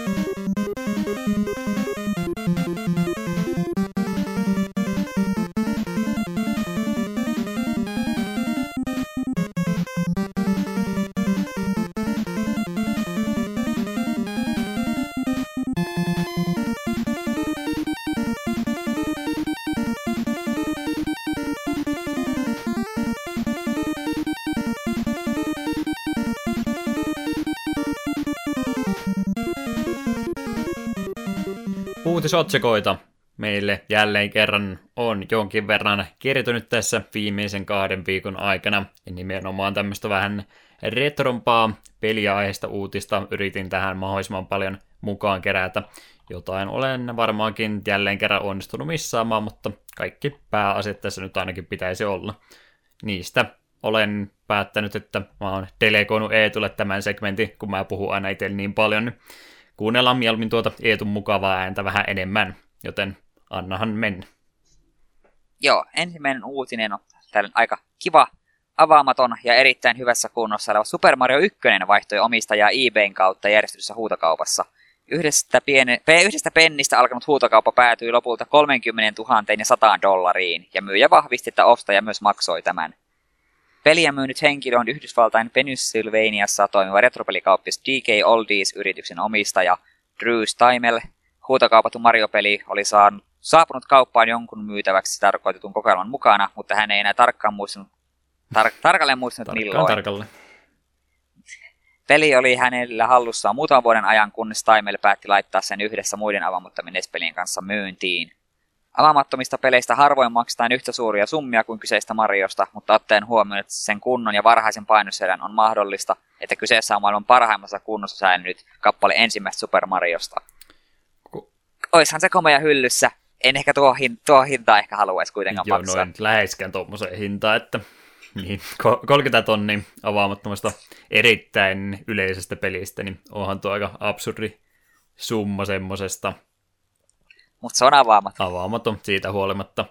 Ne tosiaan just nämä ihan vanhimmat ne pelit, mitä on ollut, niin no, mä en tosiaan tasaan muista, miten ne Euroopan alueella on mennyt, mutta ne oli just semmoisia, että niissä oli se semmoinen henkaripaikka, mitkä sitten pistetään tosiaan roikkumaan seinälle esille. Tämä oli ihan tosiaan vielä ihan muoveissa laitettu eikä avattu se enempää, niin tokihan se ymmärtää, että tuommoista kappaleesta vähän enemmänkin sitten keräilijät maksaa, mutta siitä huolimatta 30 tonnia ekasta Marjosta, niin onhan siinä sitä ilmaa aika kovastikin. En minä mene toisten harrastuksia se enempää kommentoimaan, mutta ihan tällainen niin vähän normaalimman pelaajan silmissä niin on aika iso summa tuo summa. No, tavallisen pelaajakeräilijän ero on loppujen aika suuri. Oh, mikä siinä, jos rahaa on, niin ei muuta kuin pistää tuommoisen menemään. Marjoita onneksi saa pikkasen halvemmalla muualta, jos luusena ainakin ostaa. Saisinkohan mä 30 tonnia mun tota Mario 1 palversiosta vuokrakotelon kanssa? Ei tekään niin paljon, varmaan kuin 10 no, ollaan, ollaan kohteliaita, pistetään vaan 10 tonnilla huutonetti. Luulis menevä pistät sun nimikirjoituksen siihen ja sanot, että olet hyvin merkittävä henkilö mm. pelimaailmassa, niin kyllä sillä on väliä. John Romero, laitan siihen allekirjoituksen. John Romeron signeeraama mm. Mario, olisi olla aika kova. Se olisi ainakin ainutlaatuinen kappale sitten, sen takia arvokas. Joo, kyllähän niitä tosiaan vanhoja pelejä myydään ja ihan oma keräilykunta sitten just nuo avaamattomat en tiedä mihinkä tuota nyt sitten voi oikein verrata. Kyllä niitä sarjakuviakin vanhoja myydään avaamattomia, että ymmärrettävää tuo kummiskin on, että tuommoisella hinnalla menee. Kidikarusta se muistaakseni kanssa oli myymässä siellä avaamattomana, siitä taisi 10 tonnin saada vai mitä. Muuta mukava, että ihan hyvät tienestit kummiskin, jos joku on vaan antanut, että no en minä näillä tee mitään, että tee sinä niillä jollakin. No, minäpä myyn ne parilla kymmenellä tonnilla eteenpäin, että kiitoksia kovasti lahjoituksesta. Jep, niin, no. Niin, no vaikka sanon, että tuommoinen olisi kiva hyllyssä, niin kyllä voi olla, että ehkä silti kuitenkin möisin eteenpäin, että mm. sille 30 tonnia tilillä vai Mario muoveissa. Helppo valinta meidän välillä ainakin, kummo val- valitsee Jep. näistä kahdesta. Ei varmaan Mario 1 se enempää. Joo, seuraavaksi käsitellään maratonia ESA, eli Euro- European Speedrunner Assembly – 2017 on, saanut päätökseen, on saapunut, saapunut päätökseen se, äh, enää lukea. Kuitenkin Ruotsin Växjössä järjestetty speedrun-tapahtuma keräsi yhteensä 51 283 dollaria Pelastakaa lapset järjestölle. Ja suomalaista osaamista edustivat Ultima Omega 07, joka pelasi GTA San Andreasin ja GTA 4, Savusukka, Hal- joka pelasi Haloa, Mr. Walrus, Mirror's Edge ja Trine, Pjokst, Arx Fatalis, Pool, Crash Team Racing, New Super Hook Girl ja sitten Matte pelasi Super Meat Boyn. Ootko minkä verran käynyt, tai katoitko liveenä tai jälkikäteen yhtään no, rumia? Sama vähän kävi kuin tuon GameStone Quickin kanssa, että ihan niin paljon ehtinyt liveenä katsomaan, että menee nyt sitten taas jälkinauhoitusten kanssa. Kyllä mä sitä yritin tuossa rinnalla pitää aina välillä, mutta en niin tarkkaan tällä kertaa valitettavasti kattonut on vähän vielä ähky tosiaan justiin tuon Summer Games Dunquickin jälkeen toinen maraton, niin siinä heti perään alkaa. Siitä huolimatta on tosi tärkeää mun mielestä, että tuommoinenkin eurooppalainen vaihtoehto on olemassa. Täältä tuonne Amerikan puolelle on aika arvokasta pelkkä jo lentäminen, saatika siihen sitten vielä majoittuminen ja ruokailut, niin se on vähän kalliimpi reissu sitten monelle. Mutta ihan muuten kyllä tota, ei saa isätapahtumaa on yrittänyt aina mahdollisimman paljon siinä katsella, vaikka huomattavasti pienempi, pienemmällä tota media huomiolla tuo meneekin, että mä en koko jutusta edes tainnut löytää ensimmäistäkään uutista tuo maratonin jälkeen, että sitä ennen parissa mainittiin, mutta jälkeenpäin ei ollut kyllä valitettavasti vielä mainintaa. Että toivotaan, että kyseinen tapahtuma tuesta vaan vuosi vuodelta entisestään laajenee. Toivotaan. Itse olin tosiaan kesälomareissulla niin tämän aikana niin kännykältä paria, pari, parina iltana vähän kattelin. Ja tarkoitus on kyllä sitten jälkikäteen katella ainakin jonkin verran runeja, mutta minulla on vielä noiden just GameStone Quickin runeja katsomatta tuolla iso lista, niin menee hetki, että noihin pääsen. Tarkoitus on kyllä mm. katsoa. Paho- Jos ei muuta, niin taustalla. Pahoittelut vielä, jos meni, meni tota unohtamaan joitakin henkilöitä, että mä katsoin sieltä ää, aikataulun joukosta ihan Suomen lippuja etsiä. Mr. Walrus käyttää aina Antarktika lippua, niin se on aina hankala sieltä spotata, mutta onneksi nimi sentään on tuttu. Saattoi joku suomalainen tästä nyt unohtua, niin pahoittelut, jos jäi välistä. Siellä kumminkin muutakin aktivi- aktiviteettia, että siellä Smash Brothersia taidettiin turnausta pitää ja muuta mukavaa, että varmasti siellä muitakin suomalaisia paikan päällä oli. Mutta nuo nyt oli ainakin, ketkä sieltä onnistuin pongaamaan. Nämä tekee siinä mielessä vähän jännistä, että niillä oli kaksi striimiä nyt auki. Että oli ne aikaisemminkin 2015 muistaakseni viimeksi samalla tavalla tehnyt, mutta oli nyt sitten taas tänä vuonna palannut siihen systeemiin. Valikoimaa siellä kovasti on. Eihän sitä oikein kahta pysty yhtä aikaa tarkkaan seuraamaan, mutta se sitten mahdollistaa se, että voi sen kakkostriimiin ottaa jotain vähän pienempää peliä tai vaihtoehtoisesti vaikka jotain pitkää RPGtä sinne kakkostriimin pyörimään, niin niitäkin sitten pääsee näkemään jossain muussakin kuin RPG Limit Breakissä. Hyvä systeemi mielestäni. Esat on esailtu. Oletko miten kauan odottanut, että pääsit sanomaan tuo? Kovasti viime Esasta asti. Tuo nimikin on niin mahtava, Esa. On kyllä, hyvin. Suomala- suomalaisia suussa sattuu oikein hyvin. Tehdään suomalainen jallumaraton. Missä se olisi lyhenne? En suostu kertomaan. Clean Lyrics podcasti kumminkin aituneisen mukaan. Joo, mennäänpä sitten eteenpäin, ellei sulla on muuta Esasta. Ei ihmisestä eikä myöskään itse Ei, tällä kertaa Esa-Pekka Lappi voitti Jyväskylän MMRL. Onnea Esa. Joo, seuraavana sitten Jaleko on tuomassa parodia shoot'em up-peliä The Game Paradise PClle ja Pleikka neloselle Game Tengoku nimellä Japanissa ja Game Paradise Master of Shooting nimellä länsimaista tunnettu peli julkaistiin alun perin arcade-halleissa vuonna 1995. Pelissä jalekonomiset hahmot seikkailevat pelihalleissa tutuissa ympäristöissä.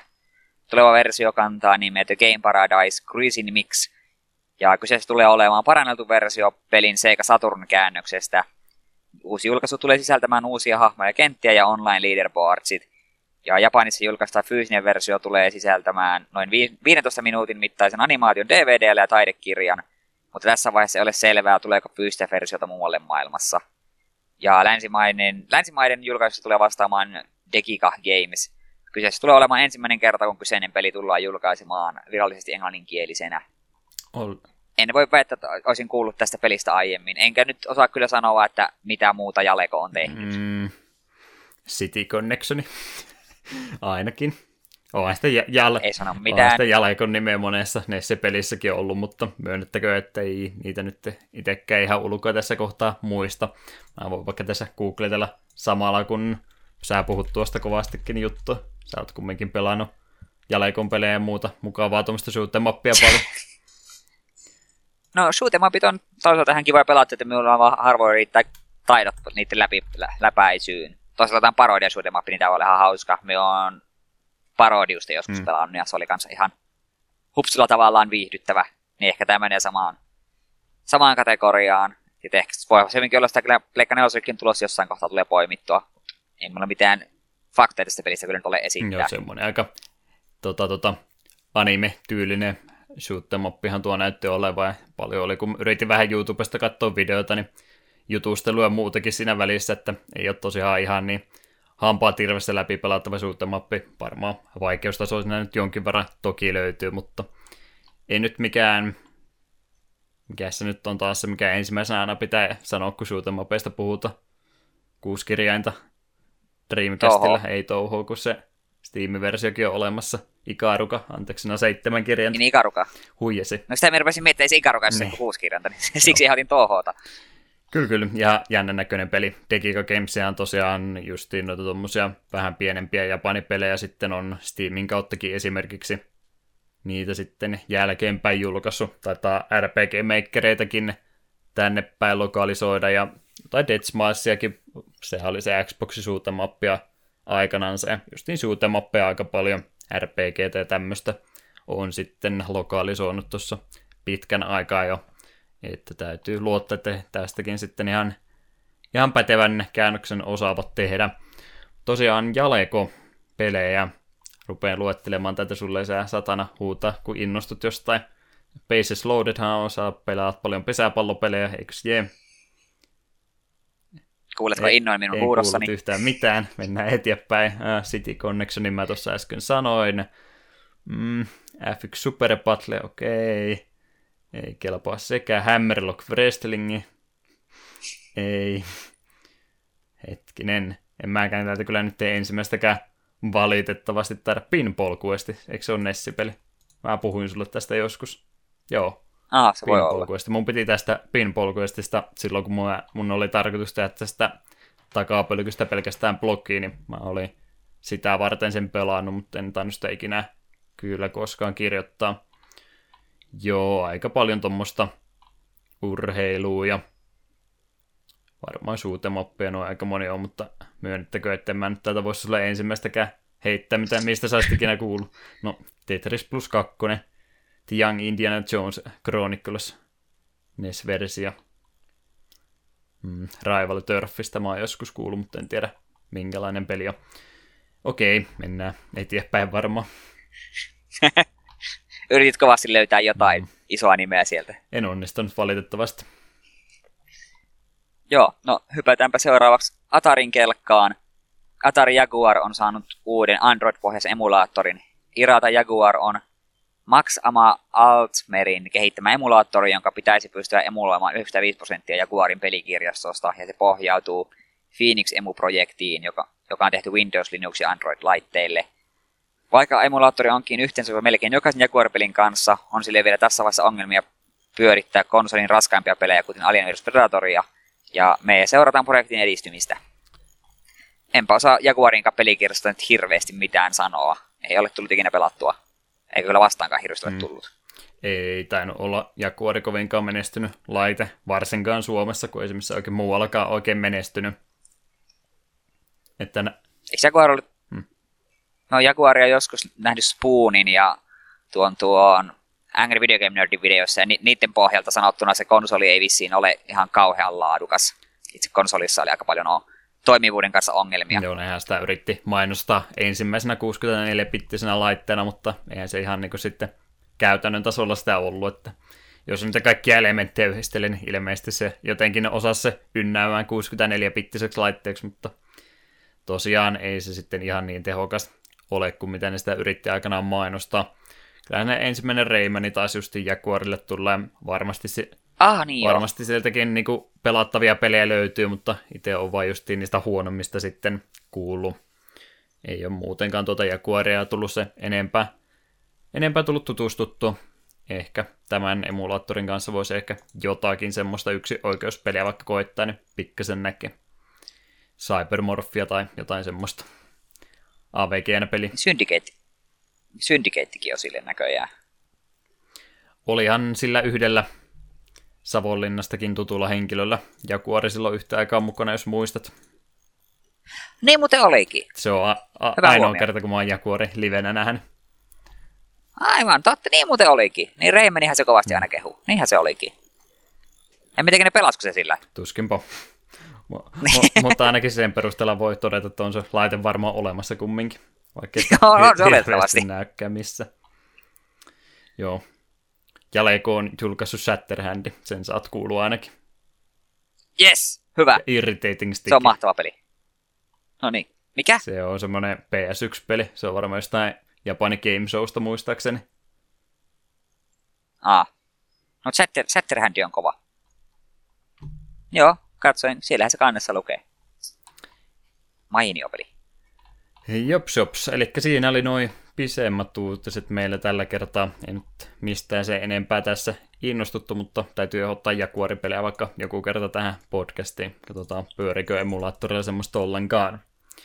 Muuta semmoista pikauutista, minkä mä nyt tässä olen lanseerannut näköjään, kun en jaksa kaikkia kirjoittaa ihan pitkän kaavan mukaan. Ehkä senkin takia, että ne ei välttämättä ole tässä vaiheessa muuta kuin huhupuheita ja muita. Yksi huhupuheista on muun muassa Nintendo 64, Eli nyt on tosiaan NES-klassikki menestyneesti ja ihmiset tyydyttänyt juuri saatu poistettua myynnistä ja SNES-klassikki olisi nyt sitten tilalle tulossa. Mutta puheet on jo sitten pikkuhiljaa ruvennut kääntymään, että meinaako ne sitten 64 tehdä samanlaista versiota, jotain patenttia ainakin olivat jo tässä kohtaa hakeneet.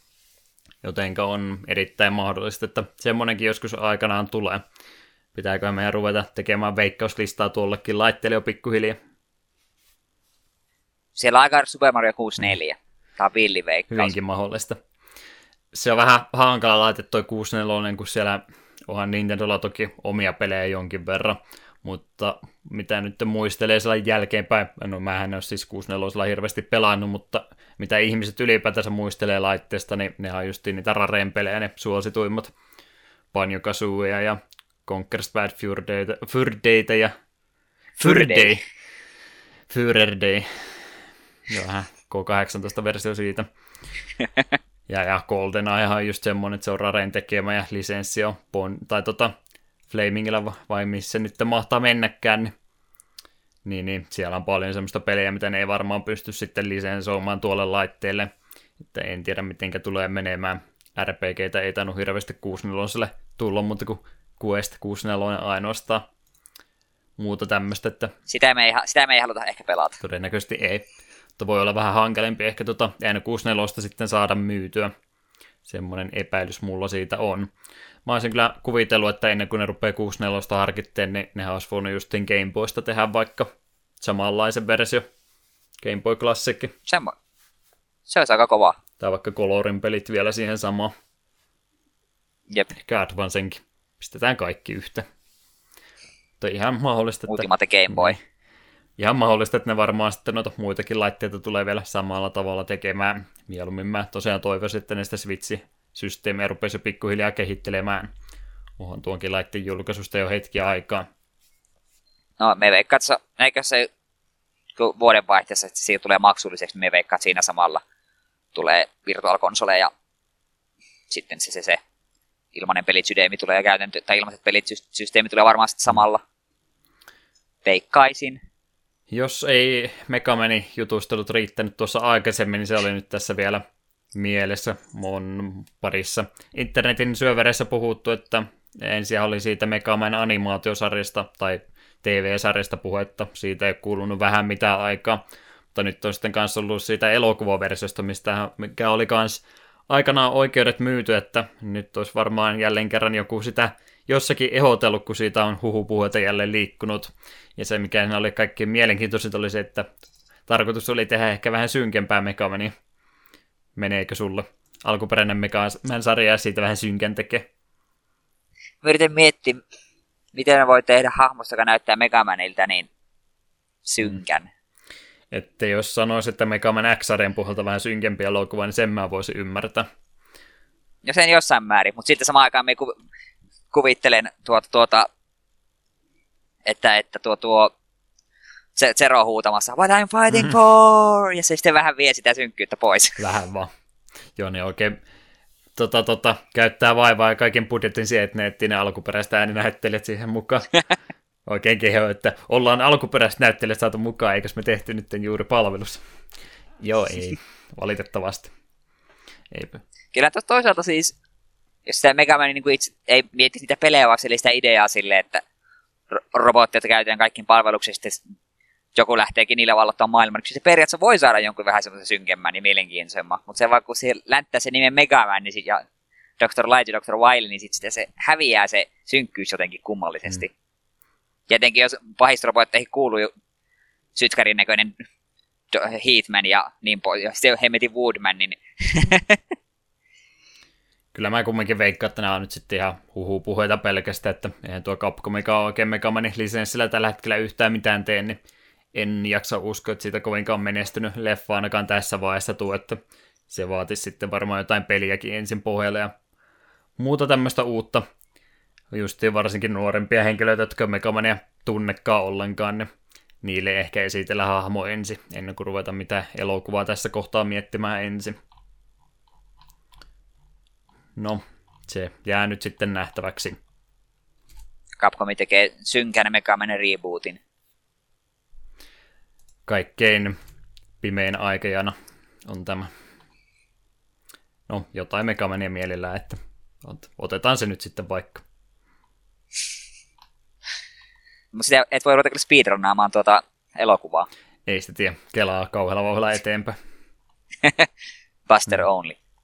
Joo. väsynyttä läppää, mennään romhackingin juttuihin mieluummin.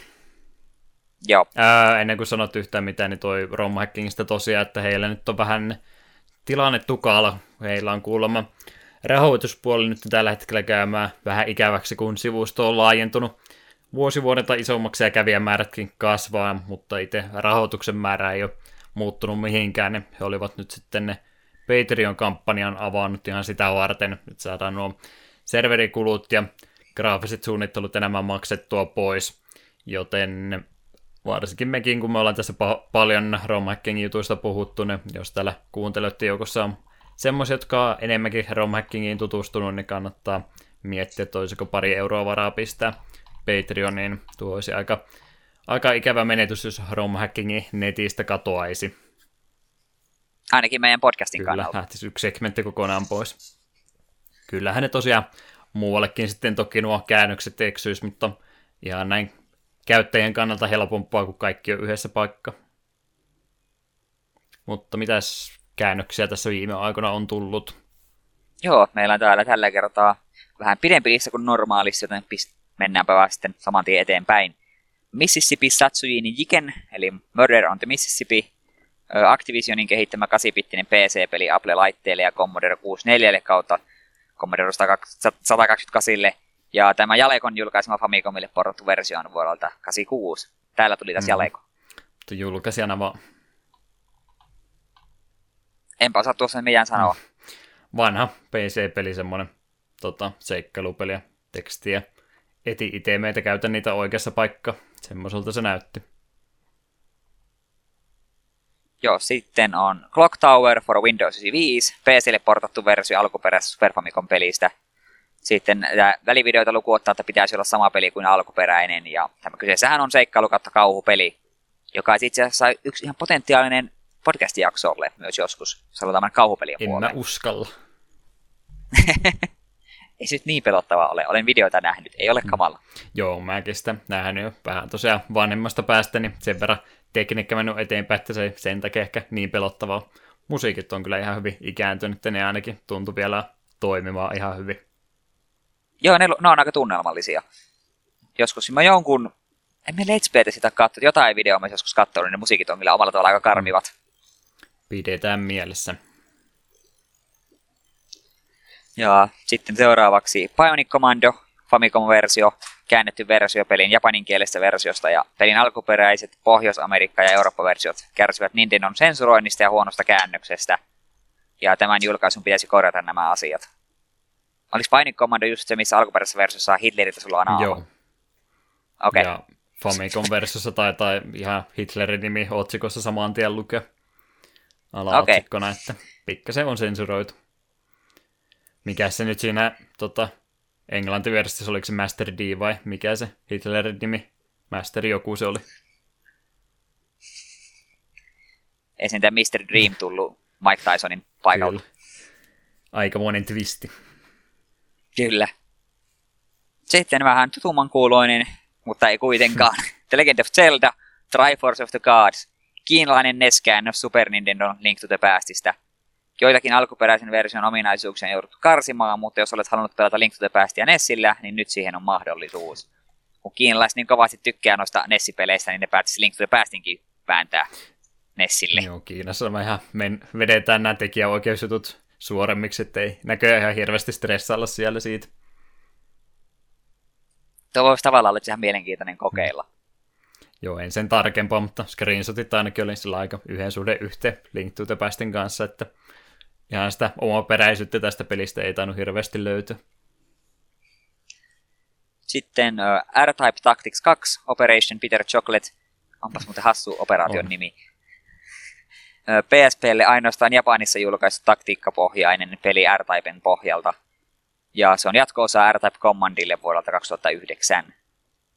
En ole R-Typea pahemmin pelannut, oletko sinä? Mm. Mm, R-Type ei, eka on ja Delta multa löytyy hyllystä.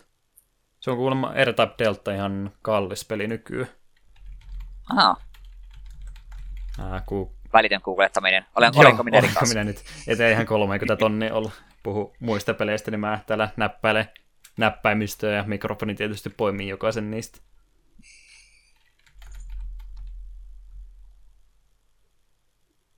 Kerro vaan jotain muuta siinä välissä. Jota, jot, jotain mm. muuta. Apua. Mihin se tunnelvuoriin no. jäit? Niin, no, mennään mm. eteenpäin totta. Me ajattelin, että haluat vielä tähän samaan segmenttiin laittaa sinun rahatilanteesi. Joo, ei. Tunnel War, kiinalainen NES-peli, joka perustuu samannimisen elokuvaan vuodelta 1965. En paljon kyllä elokuvasta koskaan kuullut, ja toisaalta jos on vuodelta 65, niin voi olla, että ihan syystäkin etten ole kuullut. En ota noin vanhoja elokuvia hirveästi ole katsonut. En googlettanut tätä juttua alun perin, mutta eikö tämä ole varmaan se juttu, mitä niillä on niitä tota, tota, vankilaleirejä siellä päässä, että kun sieltä sitten noin jenkit kaivautu ulos, eikö se ole aika aika tota, suuri tarina silloin aikana oli. En vaan muista, minkä sodan tienolta tuo sitten on mahtanut olla. En tiedä liittyykö siihen, mutta se nyt ainakin ensimmäisenä tulee sanasta tunneli mieleen. No, se voi olla. En, en osaa sanoa sen tarkemmin. Sitten Ayakashi no Shiro, Castle of Ayakashi, Game Boylle vuonna 1990 julkaisi Dungeon Crawler RPG. Pelaajan, pelaajan tehtävänä on kerätä demonimeikan viisi eri palaa ja päihittää demonin nimeltä Domon mm, Dungeon Crawler RPG Gameboylle. Se voisi olla ihan mielenkiintoinen vaikka kokeilla joskus. Ei varmaankaan ihan liian pitkäkään olisi. Ainakaan toivottavasti. Mm, sitten viimeisenä vielä Indra no Hikari, The Light of the Indra, Kemokon kehittämä roolipeli peli vuodelta 87, joka yhdistelee vuoropohjaista taistelua ja zelda seikkailua. Käännös on vielä beta-vaiheessa, pelin pitäisi olla täysin pelattava, mutta käännöksessä saattaa vielä olla puutteita tai virheitä. Siinä luki vuoropohjaista taistelua, niin minun mielenkiintoni heräsi. Ehkä tuokin olisi kokonaisarvo. Mille, mille tämä on? Nesse-peli se oli kans. Okei, okay. no pitääpä joskus, joskus katsoa, jos muistaa. Todennäköisesti en muista. Tuntuu olevan just tuo Famicom ja Game Boy semmosia runsauden lähteitä noille kääntäjille, kun siellä niin paljon on kumminkin lokalisoimatta jäänyt aikanaan pelejä. En sitten tiedä, onko kaikki välttämättä pelaamisen arvoisia enää 2017, mutta hyviä projekteja kumminkin tuommoiset. 5-80 oli tuommoisessa omassa kunnossa oleva R-Type, etten mä nyt ollutkaan sen rikkaampi valitettavasti. Pysy- pysykö hyllyssä. En ole läpi päässyt. Yrittänyt on kovasti. Yes, siinä varmaan rupeaa uutisotsikot meillä tällä kertaa olemaan, ellei Eetu muista jotain muuta jännää tuommoista uutisointia tästä viime ajoilta. Öö, Dragon Quest 11 on tulossa. Yes! Öö, niin, Japanissahan se on jo tullut. Jep, mutta se, se, on, se tulee joskus meille tänne Eurooppaankin. Yes! Siinä oli minun uutis, uusi uutiseni. U, oli tota todella vanha peli, juuri julkaistu. Kyllä. Oli kuulemma jo yli kaksi miljoonaa kappaletta yhteensä Japanissa pelkästään myynyt. Ehkä on parin päivän aikana. Jep. No, Dragon Quest on Japanissa aika kova juttu jos ei kuulosta paljolta, niin vertaa mikä alkuvuoden isompia pelijulkaisuja toi Breath of the Wild, niin sekin myi eikä on parin päivän aikana vaan neljännes miljoona, niin tuo on myynyt kahdeksankertaisesti sen määrä, että tuntuu printtaavan rahaa tuokin pelisarja, ainakin Japanin sisällä. Se voisi olla ihan semmoinen mielenkiintoinen peli muutenkin, että tuo 11, että jos sitä joskus tulisi kokeiltuakin. Ei, ny, ei nyt, nyt, nyt löytyy. Tämä uutinen meidän on pakko käsitellä. Käsitellään. The Witcher saa oman aikuisten värityskirjan. Okei, okay, en, ollut, en ollut varautunut tähän. Mistä saa? Mennäänkö ennakkotilaamaan? No, katsotaanpas. Siinä on 96 sivua ja 500 dollarilla. Mm. ei ole vielä, että missä saa tilattua. Mutta no niin, tämä me tarvitaan. Ai jumalauta onko siinä tota väritettävää kuvaa siitä kuvasta, missä se istuu hajareisin siinä kylpyommessa? Sehän se. On täällä, se, sen lisäksi on toinen kuva spoilattu, missä se Geralt vähän pätkii ihme vesimiehiä. Laitetaanpa linkki sinullekin. Joululahjalistalle meni pa- selvästikin. Pa- tämä, tämä oli pakko käsitellä heti. Joo, meidän täytyy varmaan käsitellä tätä hienotta tuossa tauolla pikkasen lisää. Eli pistetään tähän väliin soimaan meidän kahvitauolle kappaleet pelistä Krion Conquestisista, siis mitä me ollaan tänään käsittelemässä, Introduction, Part 2 ja Round 2.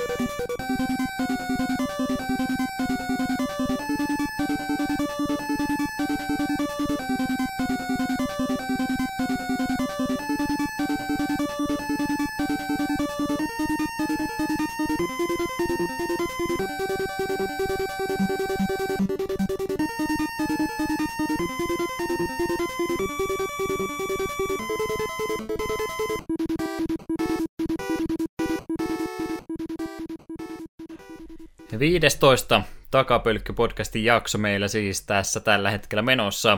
Tällä kertaa aiheena olisi Nessin Krion Conquesti, joka oli itse asiassa Eetun valinta. Mikäs oli syy, minkä takia olit tämmöiseen peliin päätynyt? Tämä on näitä pelejä, mitä mun on monesti ollut silleen omalla henkisellä listalla, että se voisi joku kerta pelata, kun se näyttää niin kivalta. Ja se oli ihan riittävä syy tällä mm. kertaa. Et ollut kokeillut aikaisemmin? En. Mä joskus sille videolta nähnyt, kato striimit nähnyt ihan pikkusen matkan, sen enempää tästä pelistä en tiennyt. Itse olin tätä pari ekaa kenttää joskus pelannut, mutta kesken sitten jäänyt, kun en ollut ihan vakuuttunut sillä näkemällä vielä, niin nyt oli ihan hyvä, että sai sitten ajan kanssa tähän peliin tutustua. Tosiaan kerrotaanpas juttua, niin kuin mulla on yleensä tapana ollut, ne itse Krion ja myös sen tekijästäkin jonkin verran, nyt ehkä pikkasen vähemmän kuin normaalisti tosiaan Krion Conquest on tuo Pohjois-Amerikan nimi tälle pelille. Alkuperäinen nimihän on Magical Kids Doropi.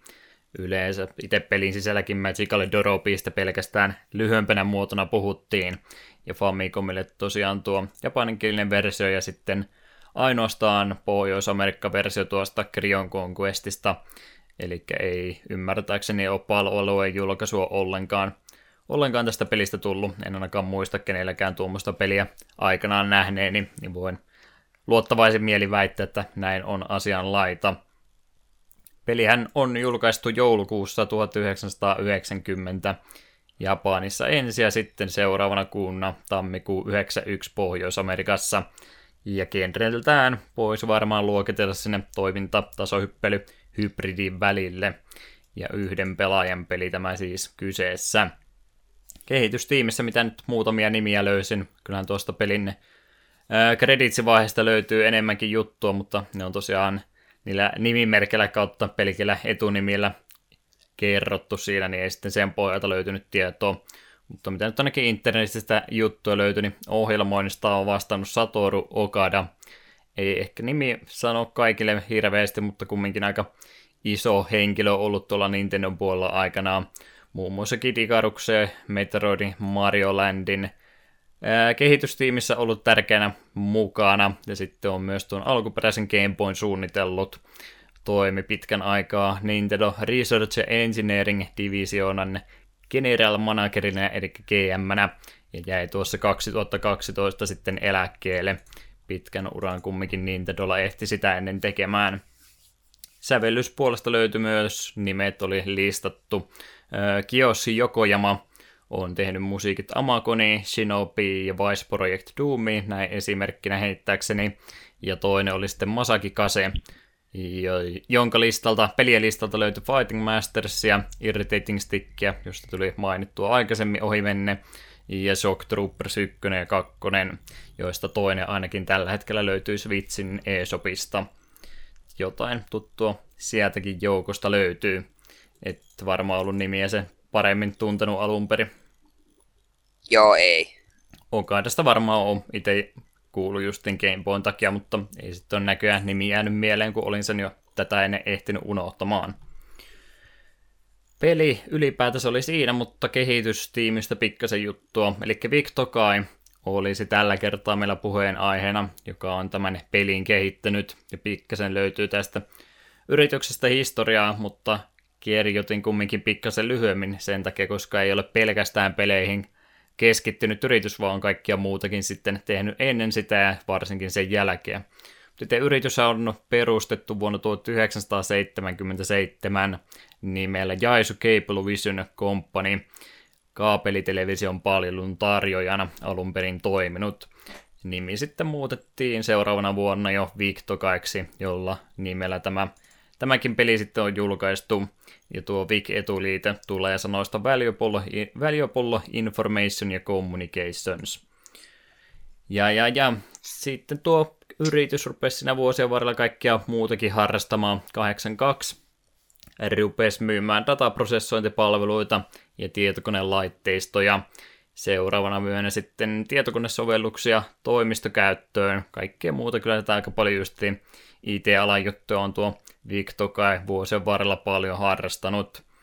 Mutta se, mikä meitä enempi kiinnostaa, on just tämä videopelipuoli. Ja videopelejä hän Victokai teki aina vuodesta 1984 vuoteen 1998 asti, eli tuommoinen puolitoista vuosikymmentä pelin kehitystä tapahtui Victokain sisällä. Julkaisena myöskin toiminut sitten moneen kertaan. Toi Victokai Inc. niminen divisiona hoiti tuon pelien lokalisoinnin California Torransessa. Victokai Inc. taitaa Krion Conquestin tuossa mainimennussakin ihan lukea. Pääsääntöisesti nuo pelit, mitä he julkaisivat ja kehittävät, oli justi Nintendo ja Sega laitteille, eli 8 ja 16 bittisten aikakaudella Piktokai kaikkein ah- ahkerimmillaan oli, ja siellä sitten oli justiin pikkasen yritystä siirtyä tuonne Pleikkari 1 ja muiden puolelle, mutta tuo pelin kehitys sitten ehti sitä ennen loppumaan tai vähentymään jo ainakin niin paljon, että ei oikeastaan muutama poikkeusta lukuun ottamatta, niin enää noille laitteille myöhemmin pelejä tullut. Ohjelmiston lisäksi Victokai on menestynyt tosiaan monilla muillakin osa-alueilla. Isoin näistä haaroista on varmaankin sitten ollut tuo internet-palvelun tarjoana ja myöskin matkapuhelinverkkoja ollut aikanaan kehittämässä tuossa vuosituhannen vaihteessa olleen IT-kuplan aikana tai internetkuplan aikana noin ylipäätänsä. 2011 Victokai ja sen aikainen emoyhtiö Tokai Corporation loivat tuon Tokai Holdings Corporationin, jonka tehtävänä oli sitten valvoa noita kaikkia sen alaisuudessa olevia yrityksiä, ja nimi muuttui siinä sitten Tokai Communicationsiksi. Tuolle ajanjaksolle olisi varmaan paljon muutakin tarinaa löytynyt, mutta kun ei tuota itse pelin kehitystä enää siinä vaiheessa tapahtunut, niin jätin sen se nyt sitten mainitsematta. Tota, tota, Miten noin muuten Victokai, oliko sulle yhtään tutumpi yritys? No, nimen kuuluu, mutta enpä olisi niin, niin kuin ulkomuissa osannut luetella sen pelejä juurikaan yhtään. Että ei tämä nyt sillä niin kuin mitenkään eriskummallinen yritys sinänsä ole, että just tosi monihan noista japanilaisista pelin kehittäjistä on just aloittanut jonkun isomman yrityksen alaisuudessa, joko ne on sitten ollut, ollut vain semmoinen osa pienempi osa sitä isompaa yritystä, tai ne on sitten irtaantunut ja kasvanut sitä myötä isommiksi. Että ei tosiaan siinä mielessä mitenkään omituinen tarina tämä Victokainkaan tarina ole. Siinä on sitten se huono puoli vaan, kun tapahtuu jotain tämmöistä niin kuin tässäkin, että se pelin kehitys loppuu, niin niiden pelien oikeudet jää sitten niiden emoyhtiöiden omistamaksi. Ja tässä vaiheessa sitten vuosikymmeniä myöhemmin niitä on enää hankala saada, varsinkaan kun itse emoyhtiö välttämättä edes tiedä, että mitä kaikki he ovat silloin joskus 80-90-luvun aikana kehittäneetkään. Niin valitettavasti nuo pelien oikeudet sitten vähän niin sanotusti jää limpoa aikana. Mutta jonkin verran sieltä pelejä on mä tuossa Wikipedia-linkin olin sulle laittanut, mitä mä unoin kehottaa aukesemaan, mutta mä sieltä pari vähän tutumpaa nimiä, mitkä ainakin aikanaan lokalisoitu, niin itselle tuttuja ainakin sieltä joukosta oli muun muassa Amakon, Clash at Demonhead, Decap Attack, Kid Cooli ja Mansion of Hidden Souls. Amakon ja Class of Demon Head oli NES-pelejä, ja Kid Cooli oli muistaakseni molemmat Mega Drive-pelejä, Mansion of Hidden Souls oli joku, vasta ainakin Pleikkari 1 versio, varmaan se Sega, onko se joku 32X tai sitten se CD-laajennusosan versio. Mä lähinnä lisäisin se sen takia, kun se oli tuossa Game Center CX kerran mukaan. Sitä kautta tuttu. Mutta sanooko nuo viisi nyt yhtään mitään esimerkiksi? No siis noista viiestä, ja me kyllä katsoin sen listan tuossa äsken omalla ajalla, niin no silmäin läpi, niin Tiikepätäk ja Kid Coolin tiedän nimeltä ja on niistä jopa pelikuvakin nähnyt. Clash of Demon Headin metin sen takia, että se on Scott Pilgrimissä, Joo, se bändin, bändin nimi. Mutta muuten ei ole se kyseinen peli tuttu, eikä kun tuon listan selasin, niin eipä ne muut niin kuin sen tutummilta kuulostanut. Mm. Kaikkia ei kumminkaan aikana ole tänne Eurooppaan varsinkaan tuotu, niin paljon mennyt myöskin ohitse vuosien aikana. Se oli mun tarinointi oikeastaan Viktokaista ja ylipäätään noin Krion Conquestin faktat, niin voitaisiin siirtyä tuohon itse peliin. Ja tarinastahan me yleensä aloitetaan, ja mä olin ei tule pistänyt englanninkielisen tiivistelmä tuohon, ja sä olit yrittänyt se jotenkin suomenta. Joo, tiivistin itselleni paremman suomenkielisen version. Eli Krion Conquestin tarina sijoittuu vuoteen 1999, jolloin Krion Empire hyökkää maahan lähes voittamattoman robottiarmeijan kera. Robottien ainoa heikkous on kuitenkin taikuus, joten palkkasoturi Kagemaru summonoi noidan Francescan, joka alkuperäisessä japanikielisessä versiossa on nimellä Dorobi, taistelemaan Krion Empirea vastaan. Ja Krion Empire johtaa luonnollisesti Francescan vanha vihollinen Elysia. Tämän verran tarinaa, ei se edes tämänkään verta ei kunnolla saanut tämän pelin alkuvideosta irti, mutta mm. Se riitti. Taustatarina sentään on olemassa. Ei mitenkään erityisen syvällinen, että onhan tuo sama trouppi moneen kertaan monessa muussakin pelissä nähty, mutta saapa ainakin jonkinlaisen startin, että ei pelkkää suoraan mainmenun tuo peli alu, alkupuoli jää. Jep, kyllä sit saa, ja just se alkuvideo, että se näytti, näytti ihan oh. kivalta. Se, val, se, se loppuu vähän, vähän, vähän kyllä kuin seinää. Näin. Francesca tuli, että hei, minä olen Francesca, ja okei, nyt mennään. Vähän sama henkistä tuommoista alkuvideota tosiaan kuin mitä niin ja Gaidenissa oli silloin niitä välivideoita. Ei nyt niin paljon animoitu tietenkään kuin Nessi-kasetille pitää mahtua, mutta pikkasen kumminkin niin tekee semmoisen hyvän ensivaikutelma kuitenkin. Mutta sitten tuohon peliin, sen pel- pelimekanikkoihin ja muihin, niin nostetaanko me kissa samaan tien pöydälle tässä alussa? Mikä niistä monesta? Onko se se pahin? Ei, tai siis, siis se näin, ilme, ilmeisin? Ei, kun ihan näin ylipäätänsä kissa nostetaan pöydälle. Tämähän on siis päivän selvästi Megaman klooni. Jep, siis sitä meni tarkoitin se hu- ilme, ilme, ilmeisimmällä. Niin, onko se se huonoin puoli? Ei toivottavasti. No se ei välttämättä ole se huonoin mm. puoli, mutta se on se ilmiselvä puoli. Mutta tosiaan tosi helppo tätä peliä on lähteä Megameneihin vertaamaan. 2D side-scrolleri, räiskintää, tasohyppelyä ja muuta mukavaa tuosta pelistä kovastikin löytyy. Valitettavasti vaan ihan sitä ulkoasua lukuottamatta, niin kaikkien niitä hyviä puolia niistä Megamenista tässä ole mukaan tuotu.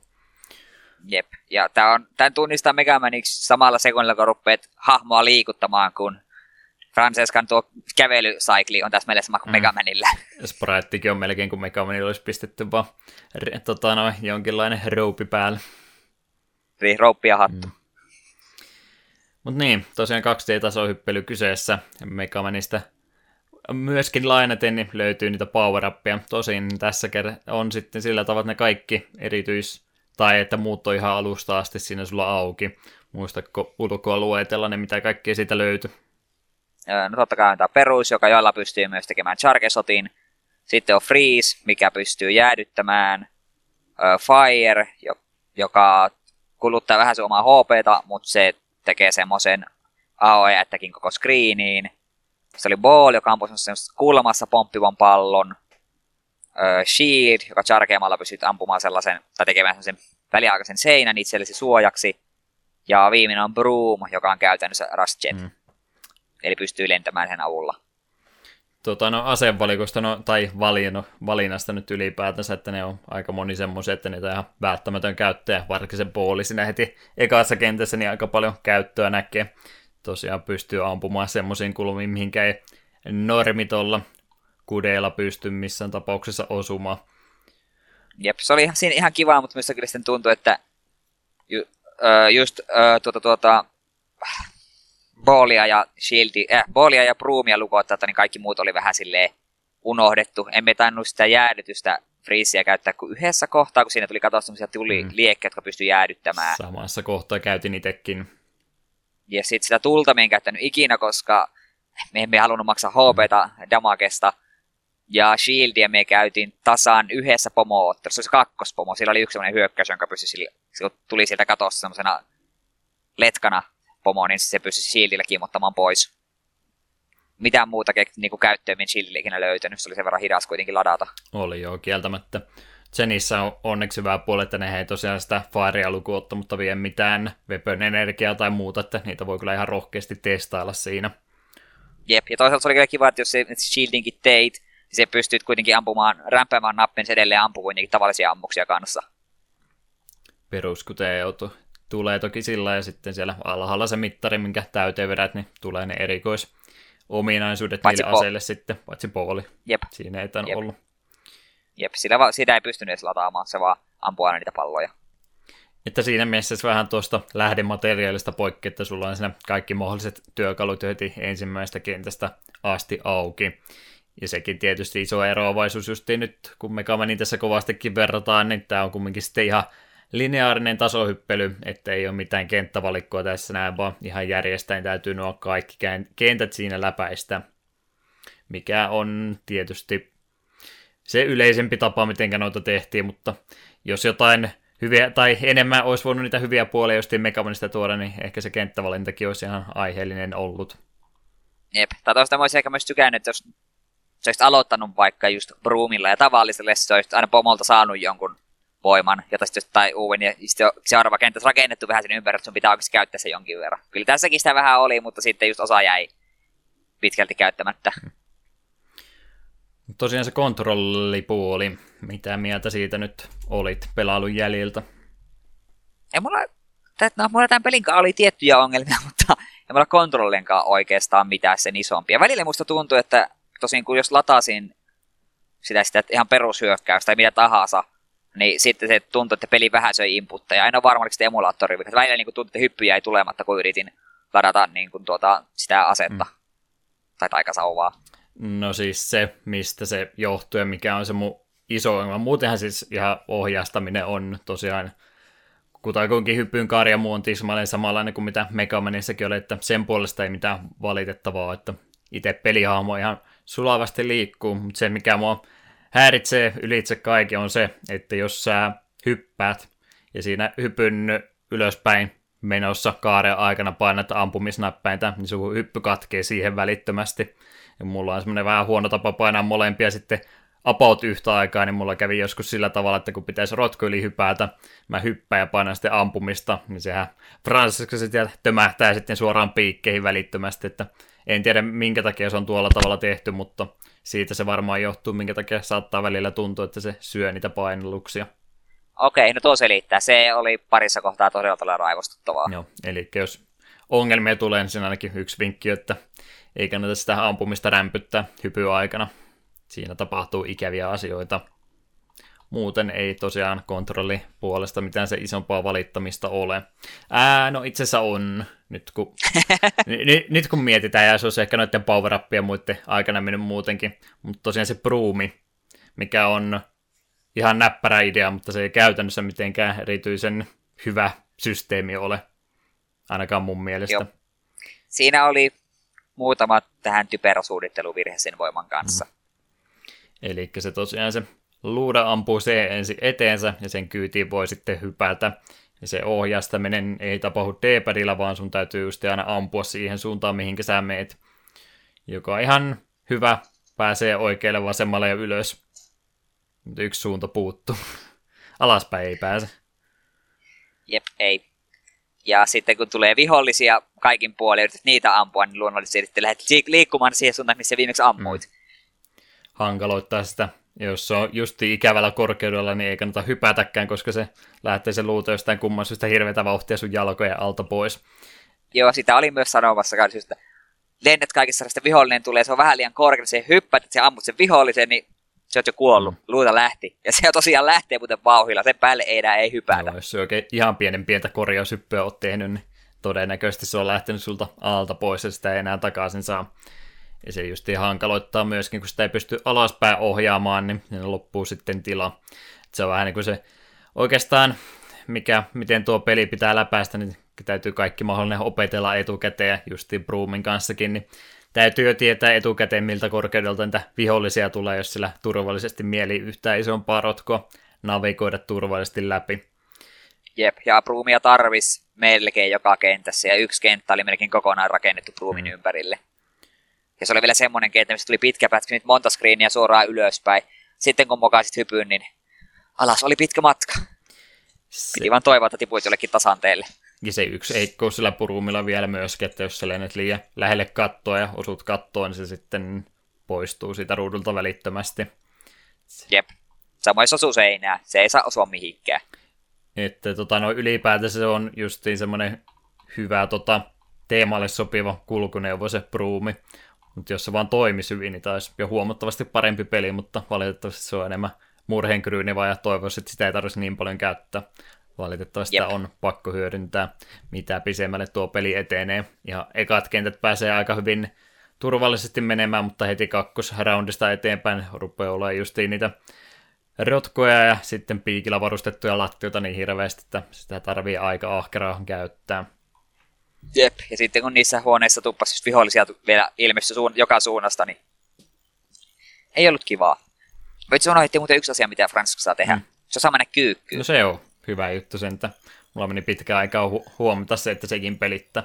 Ja kyykystä voi myöskin ampua, että se on semmoinen vähän turvallisempi tapa. Kun siinä on niitä semmoisia, nyt kun se Megamanin verrataan niitä mettejä vastaavia semmoisia vihollisia, jotka aktivoituu vaan kun tarpeeksi lähelle kävelee, niin niitä oli hyvä mennä sillä hivuttautua lähelle ja vetää kyykkyyn samalla.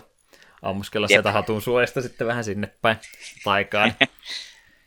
Jotain hyvää kummiskin.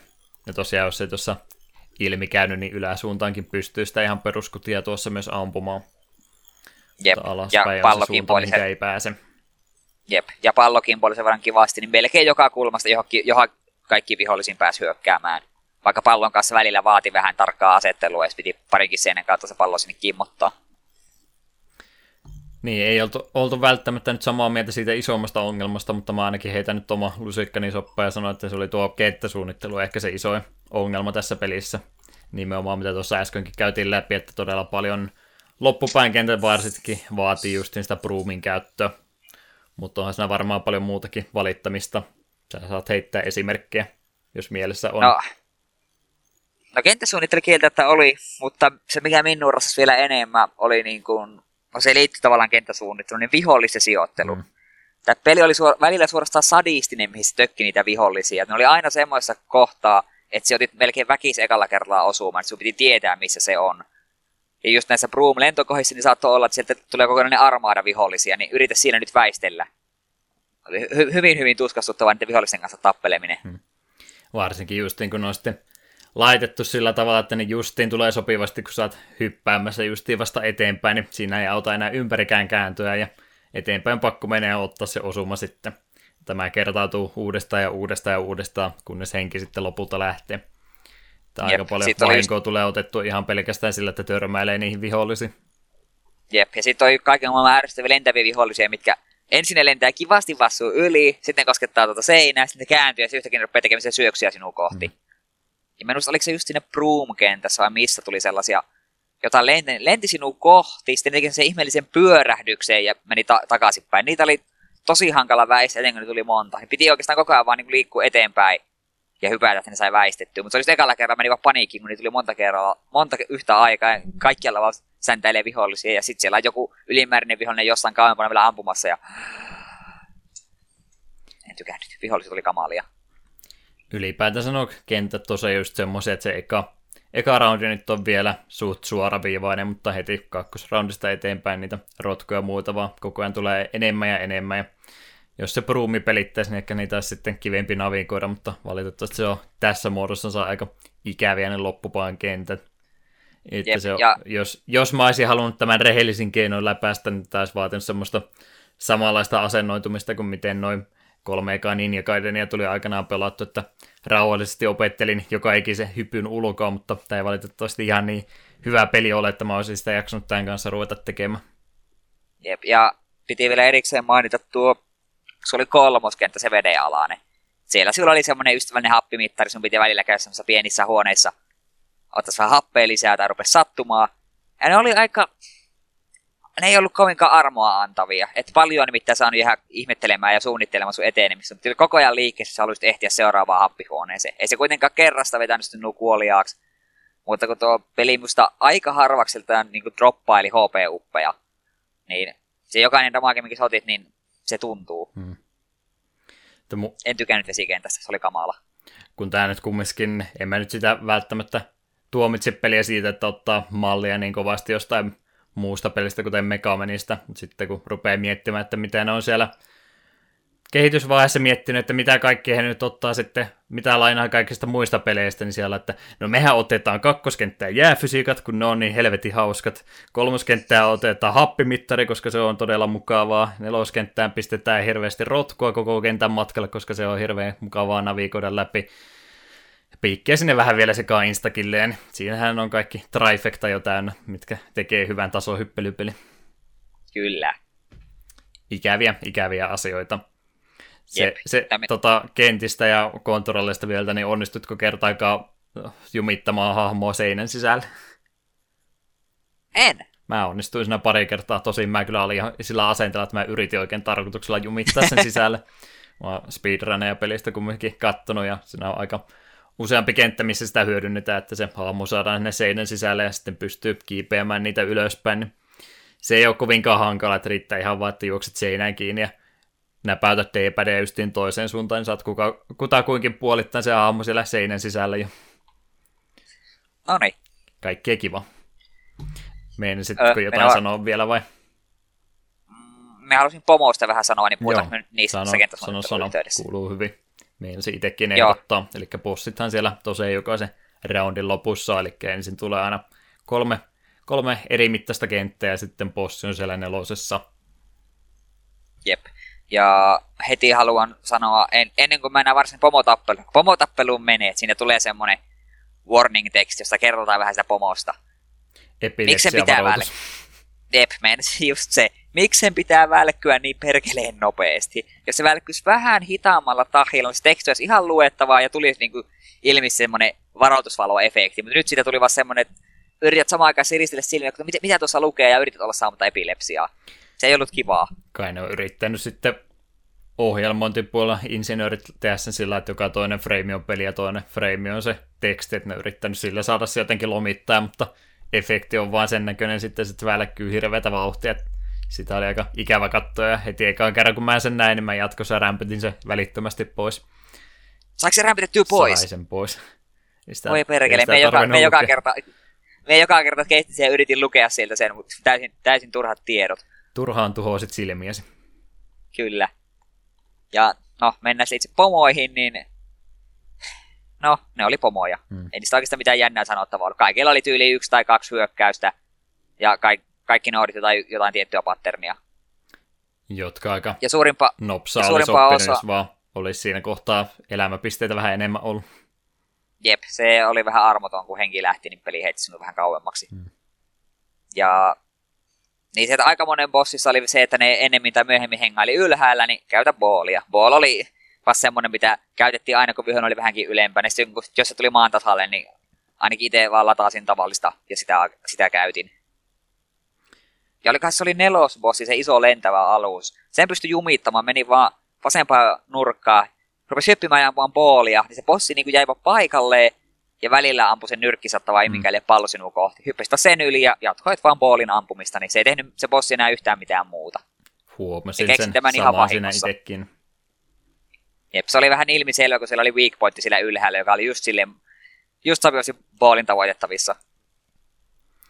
Tosiaan semmoisia aika staattisia bosseja, ettei niissä kauan olisi mennyt opetellessa, mutta kun tuossa nyt varmaan muutenkin pelin vaikeustasosta vähän enemmän vielä ruvetaan puhumaan, niin Niitä oli hankala opetella ulkoa, koska sulla ei helttiä siinä ollut, ja miksikään ei ole helttiä, no se johtuu siitä, että sä joudut ne kaikki neljä kenttää vetämään samoilla helteillä.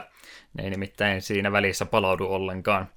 Mikä Jep, on varmaan jos... se isoin asia, minkä, tää peli on, minkä takia tämä peli niin hankala onkin sitten. Jep. Sentään jos kuolit silleen niin kuin niiden stageien välissä silleen, niin pääsit siihen silleen se täysillä. Mutta se on silti, kun on aika pitkiä pätkiä osa. Mm. Ja sitten kun se pitää kuitenkin se viimeinen pätkä kuitenkin vetää niin, niin bossin kerran. Se ei auta, että se henkihieverissä mä pääsin sinne bossihuoneeseen asti. Sillä ei ole mitään merkitystä, jos et voita sitä pomoa. Eipä joo, ja tosiaan helttidroppeja todella harvoin pelistä missään saa, ja itse niinku semmoisen helttejä, mitä siinä on sijoitettukaan, niin niitä on hyvin, hyvin, hyvin harvoin, että vanappeja sieltä nyt sillä about joka toista kentästä löytyy, että jotain reilua edes, mutta siitä huolimatta, Jep. niin myönnettäköön, että ei mulla olisi kärsivällisyys riittänyt opetella tuota rehellisesti vetää, vaan, vaan ihan sieltä 2 kautta kolmosesta, niin 2-3 asti, niin rupesin sitten save vetämään, koska mä sen loppupelinkin halusin nähdä. Joo, sama. Kutakuinkin samassa kohtaa itsekin totesi, että ei, ei nyt ei enää pysty. Että ikävä hankala justiin. Helttiä on todella vähän hirveästi insta-kuolemakohtia. Vihut tulee ikävistä paikkaa. Broomin lentäminen on hankalaa. Kyllä ne rupeaa jo listaa olemaan kovasti, minkä takia tuo peli Jep. on hankala. Jep, ja kaikki ne on tuommoisia huonoja asioita, että se oli hankala vääristä syistä. Ja jos tuo kaikki lista ei vielä onnistunut pelottamaan pois, niin tämä pelottaa vähintäänkin öö, NA, eli jenkkiversiosta ei löydy kontinueja ollenkaan, eli kun elämät loppuu, niin se on sitten voi voi ja valusta asti uudestaan, että siinä ei auta. Ei auta mikään, ei ollut ilmeisesti koodiakaan, että jos et rupea GameSharkia tai jotain muuta koodia iskemään, niin ei ole mitään tapaa tätä kiertäkään. Jep, tuntuu yhtä aikaa, tämä tuntuu jotenkin omituiselta, että tyyliin alkuperän Super Mario 2 ei ikinä tullut jenkkeille, koska pidettiin liian vaikeana jenkeille. Mm. Sitten, sitten tulee joku hemmetin Grion Conquest, joka äh, tehdään tässä pelistä paljon vaikeampi ne. jenkeille. Mu- muutenkin vaikea, niin tehdään sitä vielä vaikeampi, niin tämä menee varmastikin hyvin. Joo, on, on tosiaan tuo vaikeustaso se yksi isompi asia, minkä takia tätä peliä on tosi hankala oikein suositella. Mutta, mutta, mutta mihinkäs mä oon mun musiikkivälilehden tai viiva unohtanut? No, kun ei, se on tossa noin, se mä en ole vaan lihapuonut tekstiä, niin sen takia siitä ei voi puhua. Musiikkipuoli mitenkä pelitti. Ei nyt mitään kauhean hyviä ollut. Hmm. Kyllä niitä kuuntelin, mutta ei mikään jäänyt silleen päähän. Plus, sillä oli silloin Striderin kanssa ongelma, että, että sulla mennä hermosen kidisevän miekan kanssa. Mulla mennä tässä taas hermot Francescan taika-ammusten kanssa. Hmm menty, se ääniefekti joten, jotenkin syöpy mun aivoihin ja se tuntui peittävän kaiken. No mä selvisin siitä huomattavasti paremmin, että ei, ei ollut mitään häiritsevä huonoa tässä sentään, mutta ei tosiaan mitenkään kovinkaan hyvin mieleenkään jäänyt, vähän semmoista tilulilulien musiikkia oli tuo alusta loppuun asti. Jep. Ei semmoisia melodioita valitettavasti ollut, mitkä olisi korvaamaan madoksi jäänyt pyörimään. Ja sen takia me ei myöskään nyt valittu mitään suosikkeja tähän jaksoon, että kyllä tuossa nyt tietysti välimusiikit tulee, mutta ei nyt oikein kumpikaan osannut sieltä mitään suosikkia valkata, niin jää sen takia se mainitsematta. Eli mä mun arvosana musiikeille olette siedettävät. Minun, minun voisi olla vaan, että pelatkaa vaikka muteilla. Mm. Ei väliä. Jompi kumpi. Jes, sitten mä voisin muutamat tota, versioerot tässä kertoo tosiaan, ollaan jo mainittu, että Creon Conquest on toi Pohjois-Amerikan versio tästä pelistä ja sitten toi Magical Doropi on se alkuperäinen Famicom-versio ja kaikkia muuta, mitä mä tässä nyt sitten on kerännyt eroja noiden kahden väliltä, niin olin ne ylös jonkin verran laittanut. Eli tuommoisia tota, äktien välisiä ruutuja löytyi siitä Japanin versiosta, mitkä on kokonaan poistettu. Olisi ollut söittejä kuvia Fransiskasta kautta Doropista siinä, mutta eihän me niitä valitettavasti saanut. Olisi vähän edes lohduttanut niihin välipätkiin, olisi ollut jotain innostusta jatkaakin. Ja kuten mainittiin, niin tuo Continue on kokonaan poistettu tuosta Grion Conquestista. Se löytyy siitä ihan main-menusta ja ilmeisesti pääsee sitten, onko se just aina sen roundin ekasta kentästä pääsee jatkamaan tai mistä, mutta ainakin vaihtoehto olemasta voi peliä siinä Famicom-versiossa jatkaa. Sama juttu myöskin, että jos henki lähti siinä bossitappeluaikana, niin ei joutunut sentään koko kentän alkuun, vaan sai sitten sitä bossia aloittaa siitä kohtaa, mistä se alkoikin, eli ei tarvitse siihen viiva kolmas kenttää aina mennä, vaan se bossi tappelualusta sitten suoraan uudestaan, mikä mielestänikin olisi tuota vaikeustasoa vähän helpottanut. Öö, siinä oli myös koodeja, mitä olisi voinut hyödyntää, muun muassa se Kakemaru, joka siinä alkuvideossakin pyörähti, mutta ei varmaan nimeä missään vaiheessa kerrottu tässä versiossa. Ja, ja Francescasta oli joku toinen sprite-vaihtoehto olemassa, ja kuolemattomuuskin olisi löytynyt. En tiedä, miksi nämäkin sitten on sitten siitä poistettu. Ja, ja pelitaidettahan ylipäätänsä niin jonkin verran länsimaalastettu justiin tuo Kerion Conquest-version kanssa, varsinkin jo pelkästään pelin kansitaidetta vertaille, kun tuossa Japanin versiossa on nätti anime-tyttö ja sitten Pohjois-Amerikka-versiossa on semmoinen Disney-ilkeä äitipuoli. Se on ihan, ihan hyvin kuvattu. Mm. Vähän vanhempi naishenkilö siinä kumminkin laitettuna, että he vähän lähdemateriaalista poikkeaa siinäkin. pohjois versiossa oli lisää elämiä vähemmän ja myös ne kaikki ylimääräiset välivideot kenttien väliltä on poistettu tuosta Krion Conquestista. Eli aika paljon siellä on sitten jäänyt, jäänyt leikkauksen uhriksi tässä pohjois versiossa mikä on aika ikävää. Ja tämänkin takia sitten tässä nyt jo suositellaan tässä kohtaa, että jos tämä peli kiinnostaa edes jonkin vertaa tämä meidänkin arvostelun jäljiltä, niin kannattaa tosiaan ehkä katsoa sitten tuota fanikäännösversiota tuosta Japani-versiosta. Varmaan vähän miellyttävämpi pelata. Yes, Eetu ehkä voisi muuta nippelitietoa pelistä kertoa, mitä mä olin sulle kirjoittanut.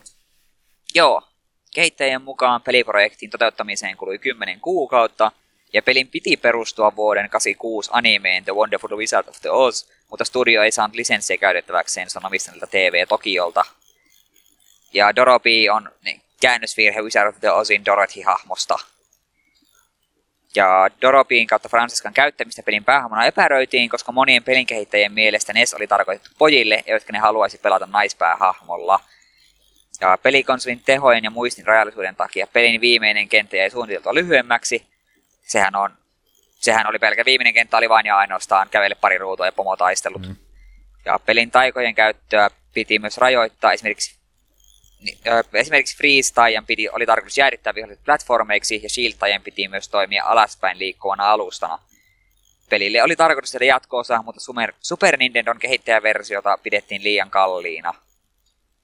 Ja Genki Mobile julkaisi mobiiliversion vuonna 2004, tässä versiossa pelin vaikeustasoa helpotettiin ja joitakin graafisia elementtejä kutistettiin paremmin puhelimen ruutun sopiviksi. Pelin lisättiin myös easy- ja upload-moodit. Tähän tuo upload-moodi on mahtanut meinata.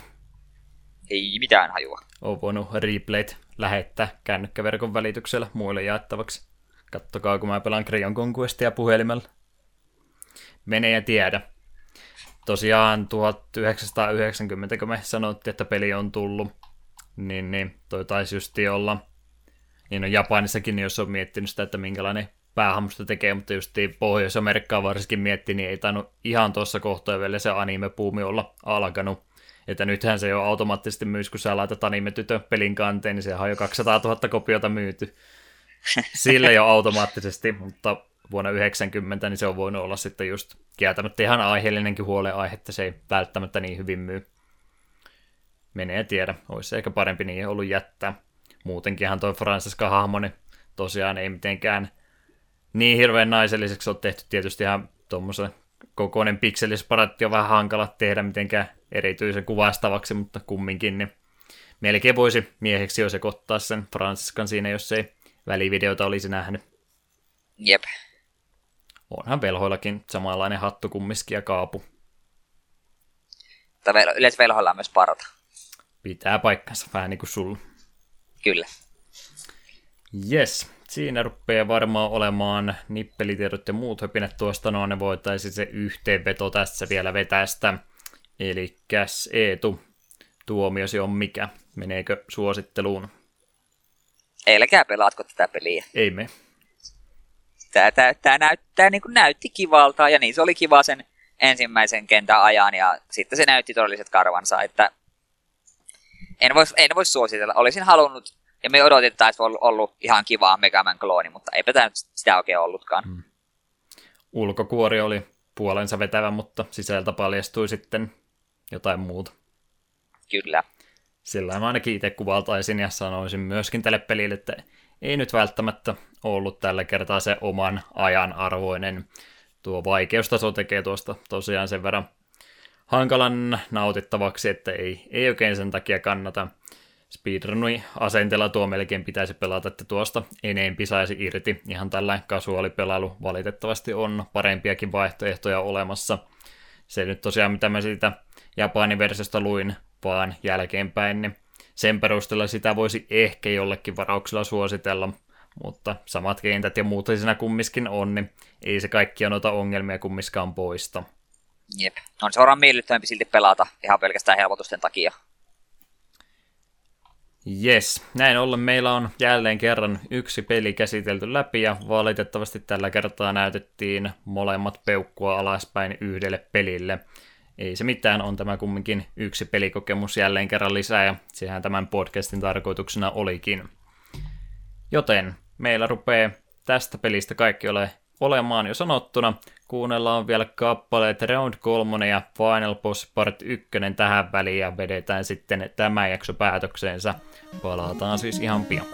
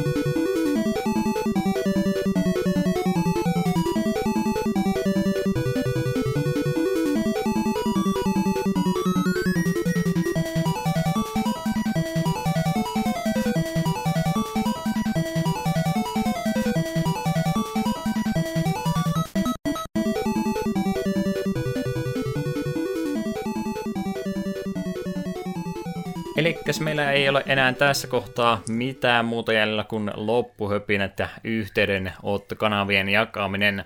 Muistutuksena jälleen kerran teille kuuntelijoille, jos haluatte meille lähettää kommenttia, kysymyksiä, terveisiä, jaksoehdotuksia tai jotain muuta mukavaa, niin sehän onnistuu. Osoitehan on takapölkky at gmail.com ilman niitä öönpisteitä, eli takapolkku, mikä ikinä tulee suusta kovinkaan mukavasti ulos. Polkku. Sano Eetu polkku vielä yhden kerran. Polkku. Kuulostaa huonolta Suomelta. Olisi pitänyt ö-piste. Saako mihinkään sähköpostiosoitteeseen ö-pisteitä? Gmail ei ainakaan saanut. Öö, enpä tiedä. En ole, en ole pitkään käyttänyt mitään muuta kuin Gmailia. En tiedä, olisiko joku Suomi-versio sitten luukku tai tämmöinen, että olisikohan siihen niitä yön pisteitä saanut tällä mennyt kumminkin toistaiseksi tullaan menemään. Lueskellaan tosiaan noita yhteydenottoja sitten tällä jaksojen loppupuolella, jos niitä välillä sattuu aina tulemaan. Mutta loppuhypinöihin kuuluu aina noiden tulevien jaksojen aiheiden kertominen, ja Eetu voisi tässä nyt paljastaa, että mitkä oli seuraavat kaksi jaksoa. Joo, kahden viikon päästä, 17.8. ruvetaan vähän elämään ralli, ralliunelmaa. Flat Outti PClle kautta Pleikka 2 kautta Xboxille, kaksi viikkoa eteenpäin, 31.8. Dogeman Man Earl Mega Drivelle kautta Genesikselle. Joista jälkimmäinen oli se Eetu-valinta ja Flatout oli minulla. Ikävä ajatella, siinä on kuulla tämän kesän viimeiset pelailut meidän podcastissa. Kyllä on surullista. Hyvät valinnat kumminkin, jos saan itse sanoa. Eiköhän niillä pärjää pari viikkoa eteenpäin ainakin.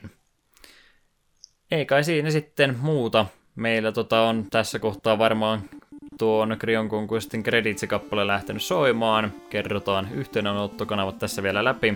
Kotisivuthan löytyy tosiaan osoitteesta takapolk.com. Sähköposti tuossa jo kerrottiin, se oli se Gmail-osoite.